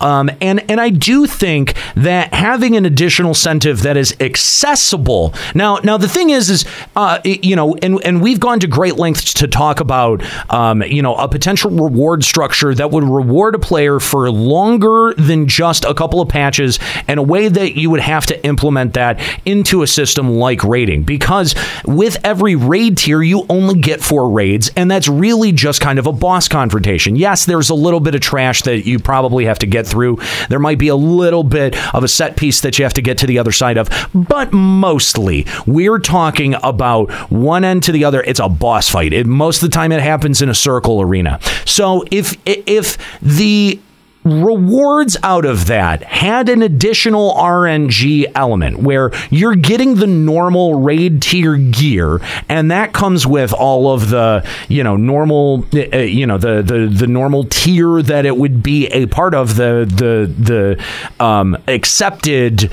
uh, uh, reward that you get for defeating um, you know uh, savage mode or defeating uh, a, a raid. Th- that would always be there. We're not talking about removing or stripping that reward out. What I think would be uh, more beneficial and would keep people coming back to raiding because they would have to grind for these, as we've seen people do with ponies, mounts. uh, You know, Yes, and, they and- do it. and, and and they will. Um, that if you make if you put in an RNG element that makes an an incredibly powerful piece of gear drop very very rarely out of an instance like that, that you'll see longer term participation rates. That you'll see a lower churn rate of uh, of of players moving in and out of the raid scene, and you'll see um, uh, uh, something that happens a lot in other MMOs where you have a veteran player base that looks at newer players or newer players with talent and says, "Well, well, I can I can get them I can I can get these guys ready and raid with them." Yeah, and you that actually- rarely happens anymore. And you would have incentive to do so because as players who aren't necessarily, you know, concerned about getting that super rare piece of gear, but do want to raid, as they start to fall off one by one, you're going to need to replenish their ranks with newer people again so that you can keep the farm going. Exactly. And and I think that that concept is sort of predicated on the idea that you don't just have to go through as a group 8 or 12 times to get everyone geared out with the gear that you know is going to inevitably end up dropping out of those instances and you add an element of dynamicness and randomness and yes it's RNGesus and yes I know that people get a, a bit exhausted with RNG and that people tend to bitch about it a lot but bitching is not the worst thing. Feeling like you missed out is not the fucking worst thing especially in an MMO because you know what that drives? That drives desire. You need to drive more desire Square Enix. That is I think if I had to bottom line my criticism of of Final Fantasy 14 in the last 3 years you need to drive desire. And and and the thing that we have pointed out in the past especially with things like Salted Earth and and and the way that we railed against the concept of story mode is that that incentive exists in story. I- and and again Dolvik had pointed this out with his call that that there is an incentive for the de- developer driven story that's inserted in here. Now if you're going to lower the the ask of your audience to be able to to to get that reward if you if you think of it like a piece of candy right? If you if you give them that very easily then you've got to have something that is very difficult to access that's buried behind you know the deeper part of your system.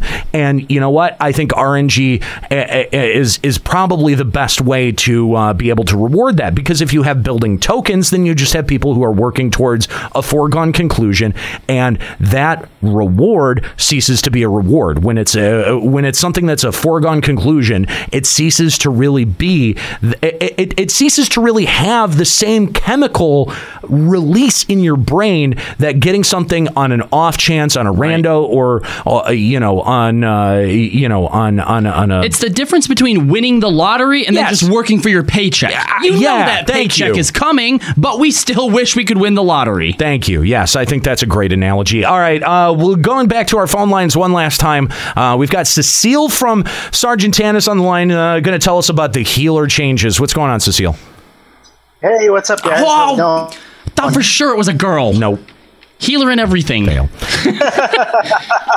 Anyway, uh, let us. How's it going? Good. Thanks for calling Limit Break Radio. So, uh, tell us about some of these healer changes. Uh, how do you feel about what Stormblood did to uh, to your job?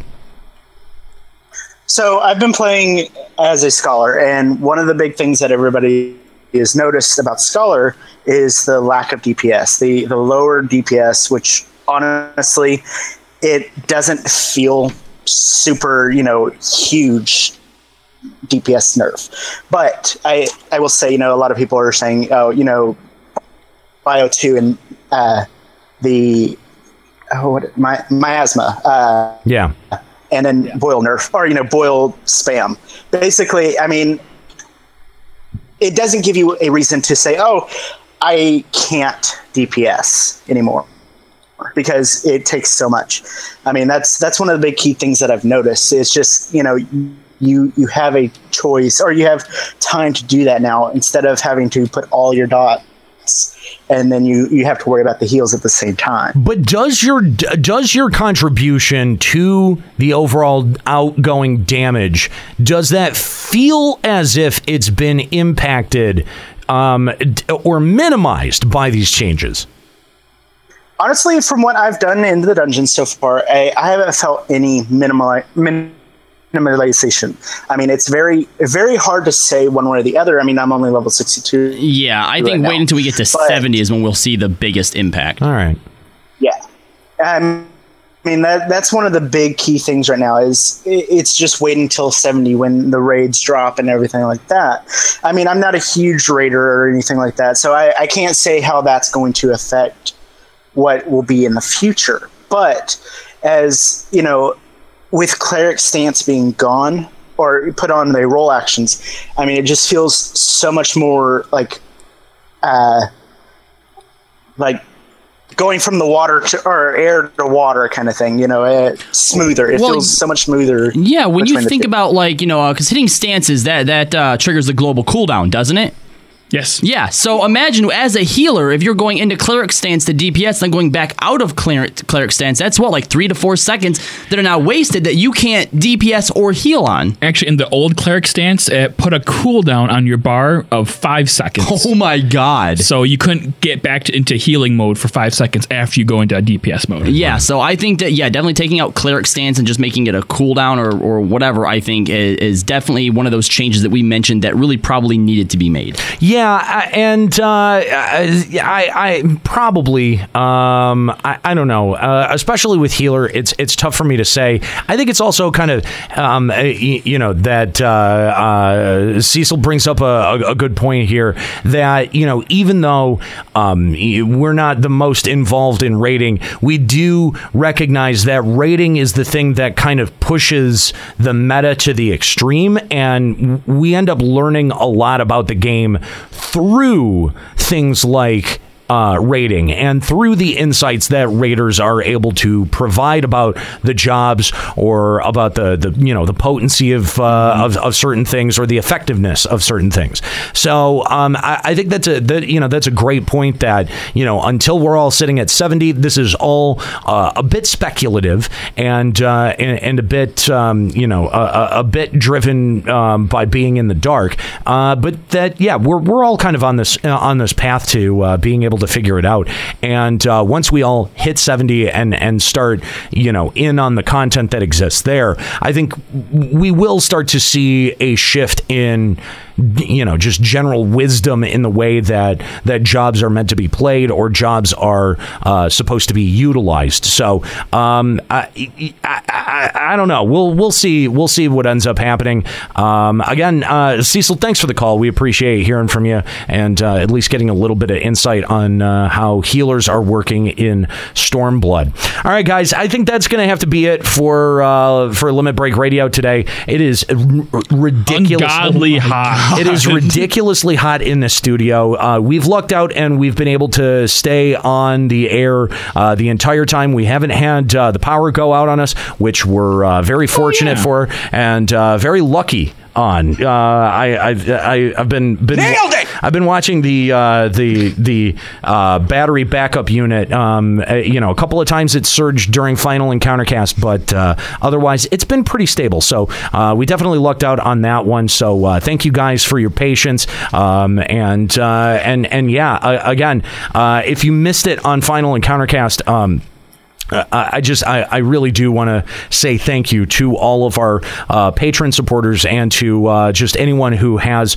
uh, supported Limit Break Radio over the uh, 10 years that we have been a thing. Um, you know, getting to go out to E E3 2017 this year was uh, an awesome experience. It was humbling. Um, we learned a lot, and I think we, we did some good work when we were out there. So I'd like to invite everyone to stick around because if you're listening on the stream right now, coming up next, you'll hear the E3 coverage from Checkpoint Radio. We were live on the floor from E E3 2017. We'll give you all of the breakdowns of uh, everything that was out at the conference. That's coming up next here on twitch.tv slash limit break radio. If you're listening on the podcast and that sounds like something that you want to hear, head on over to checkpointradio.com. New episodes on demand are uploaded Tuesdays. We're going to have our E3 special uploaded this Tuesday. So make sure that if you miss it today here on the stream, that you come back to checkpointradio.com and check out the E3 coverage. Of course, we've got the uh, Checkpoint Radio podcast as well. You can subscribe to that at checkpointradio.com.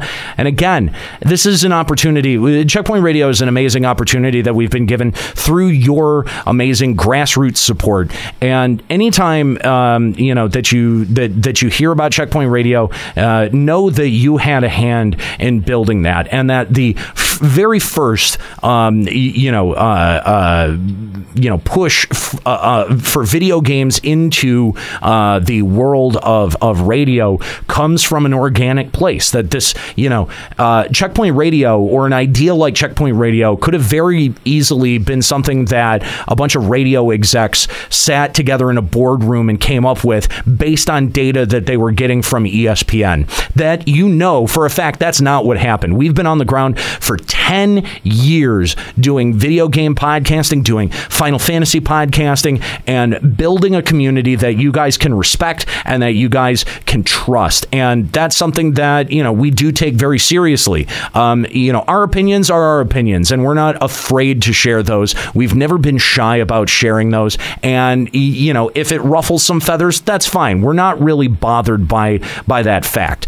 Um, but eh, you know, the the what that ends up doing on on the other side of that is uh, creating um, you know fans who are incredibly loyal um, that that stick with us through thick and thin. Whether you know Final Fantasy 14 is good or bad, uh, and and now you know because of your support, we've been able to grow and expand, make things like Final Encounter Cast, make things like Checkpoint Radio, and be able to take uh, you know take the opportunities that are set in front of us because of those things. Um, you know those, those first steps were because of you, uh, and and thank you guys. Um, thank you for for for listening. Thank you for being a part of the Limit Break Radio community that we've been building for the better part of ten years. Uh, thank you for continuing that work on into the future, and uh, thank you for uh, all of your support over at patreon.com slash limit break radio all right that's going to be it for limit break radio today i want to thank my crew of course skuro and uh, who uh, hang out and uh, and do great great work kooky did phenomenal work for us while we were out at e3 uh, she really uh, kept us on task and uh, and and really helped us keep very very well organized so thank you kooky for all of your help while we were out at E3. Also, shout out to my crew. Even though they weren't here today, they felt like they could just skip the show. Nika Kayanian and Ascalia Rayamasa, as well as Juxtaposition, Kyle Landis. I'm an hero. Keep listening.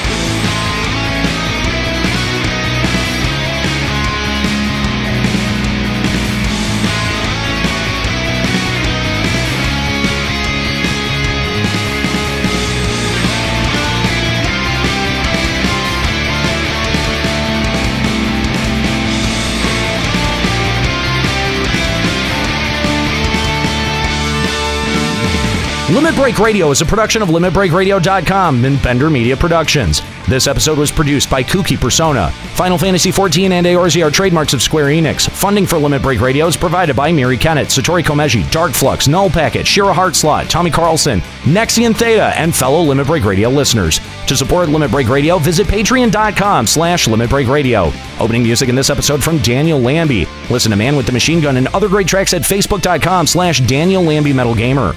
Closing music in this episode provided by Husky by the Geek. Listen to this and other great Final Fantasy XIV and video game rock covers and original music at facebook.com slash Husky by the Geek.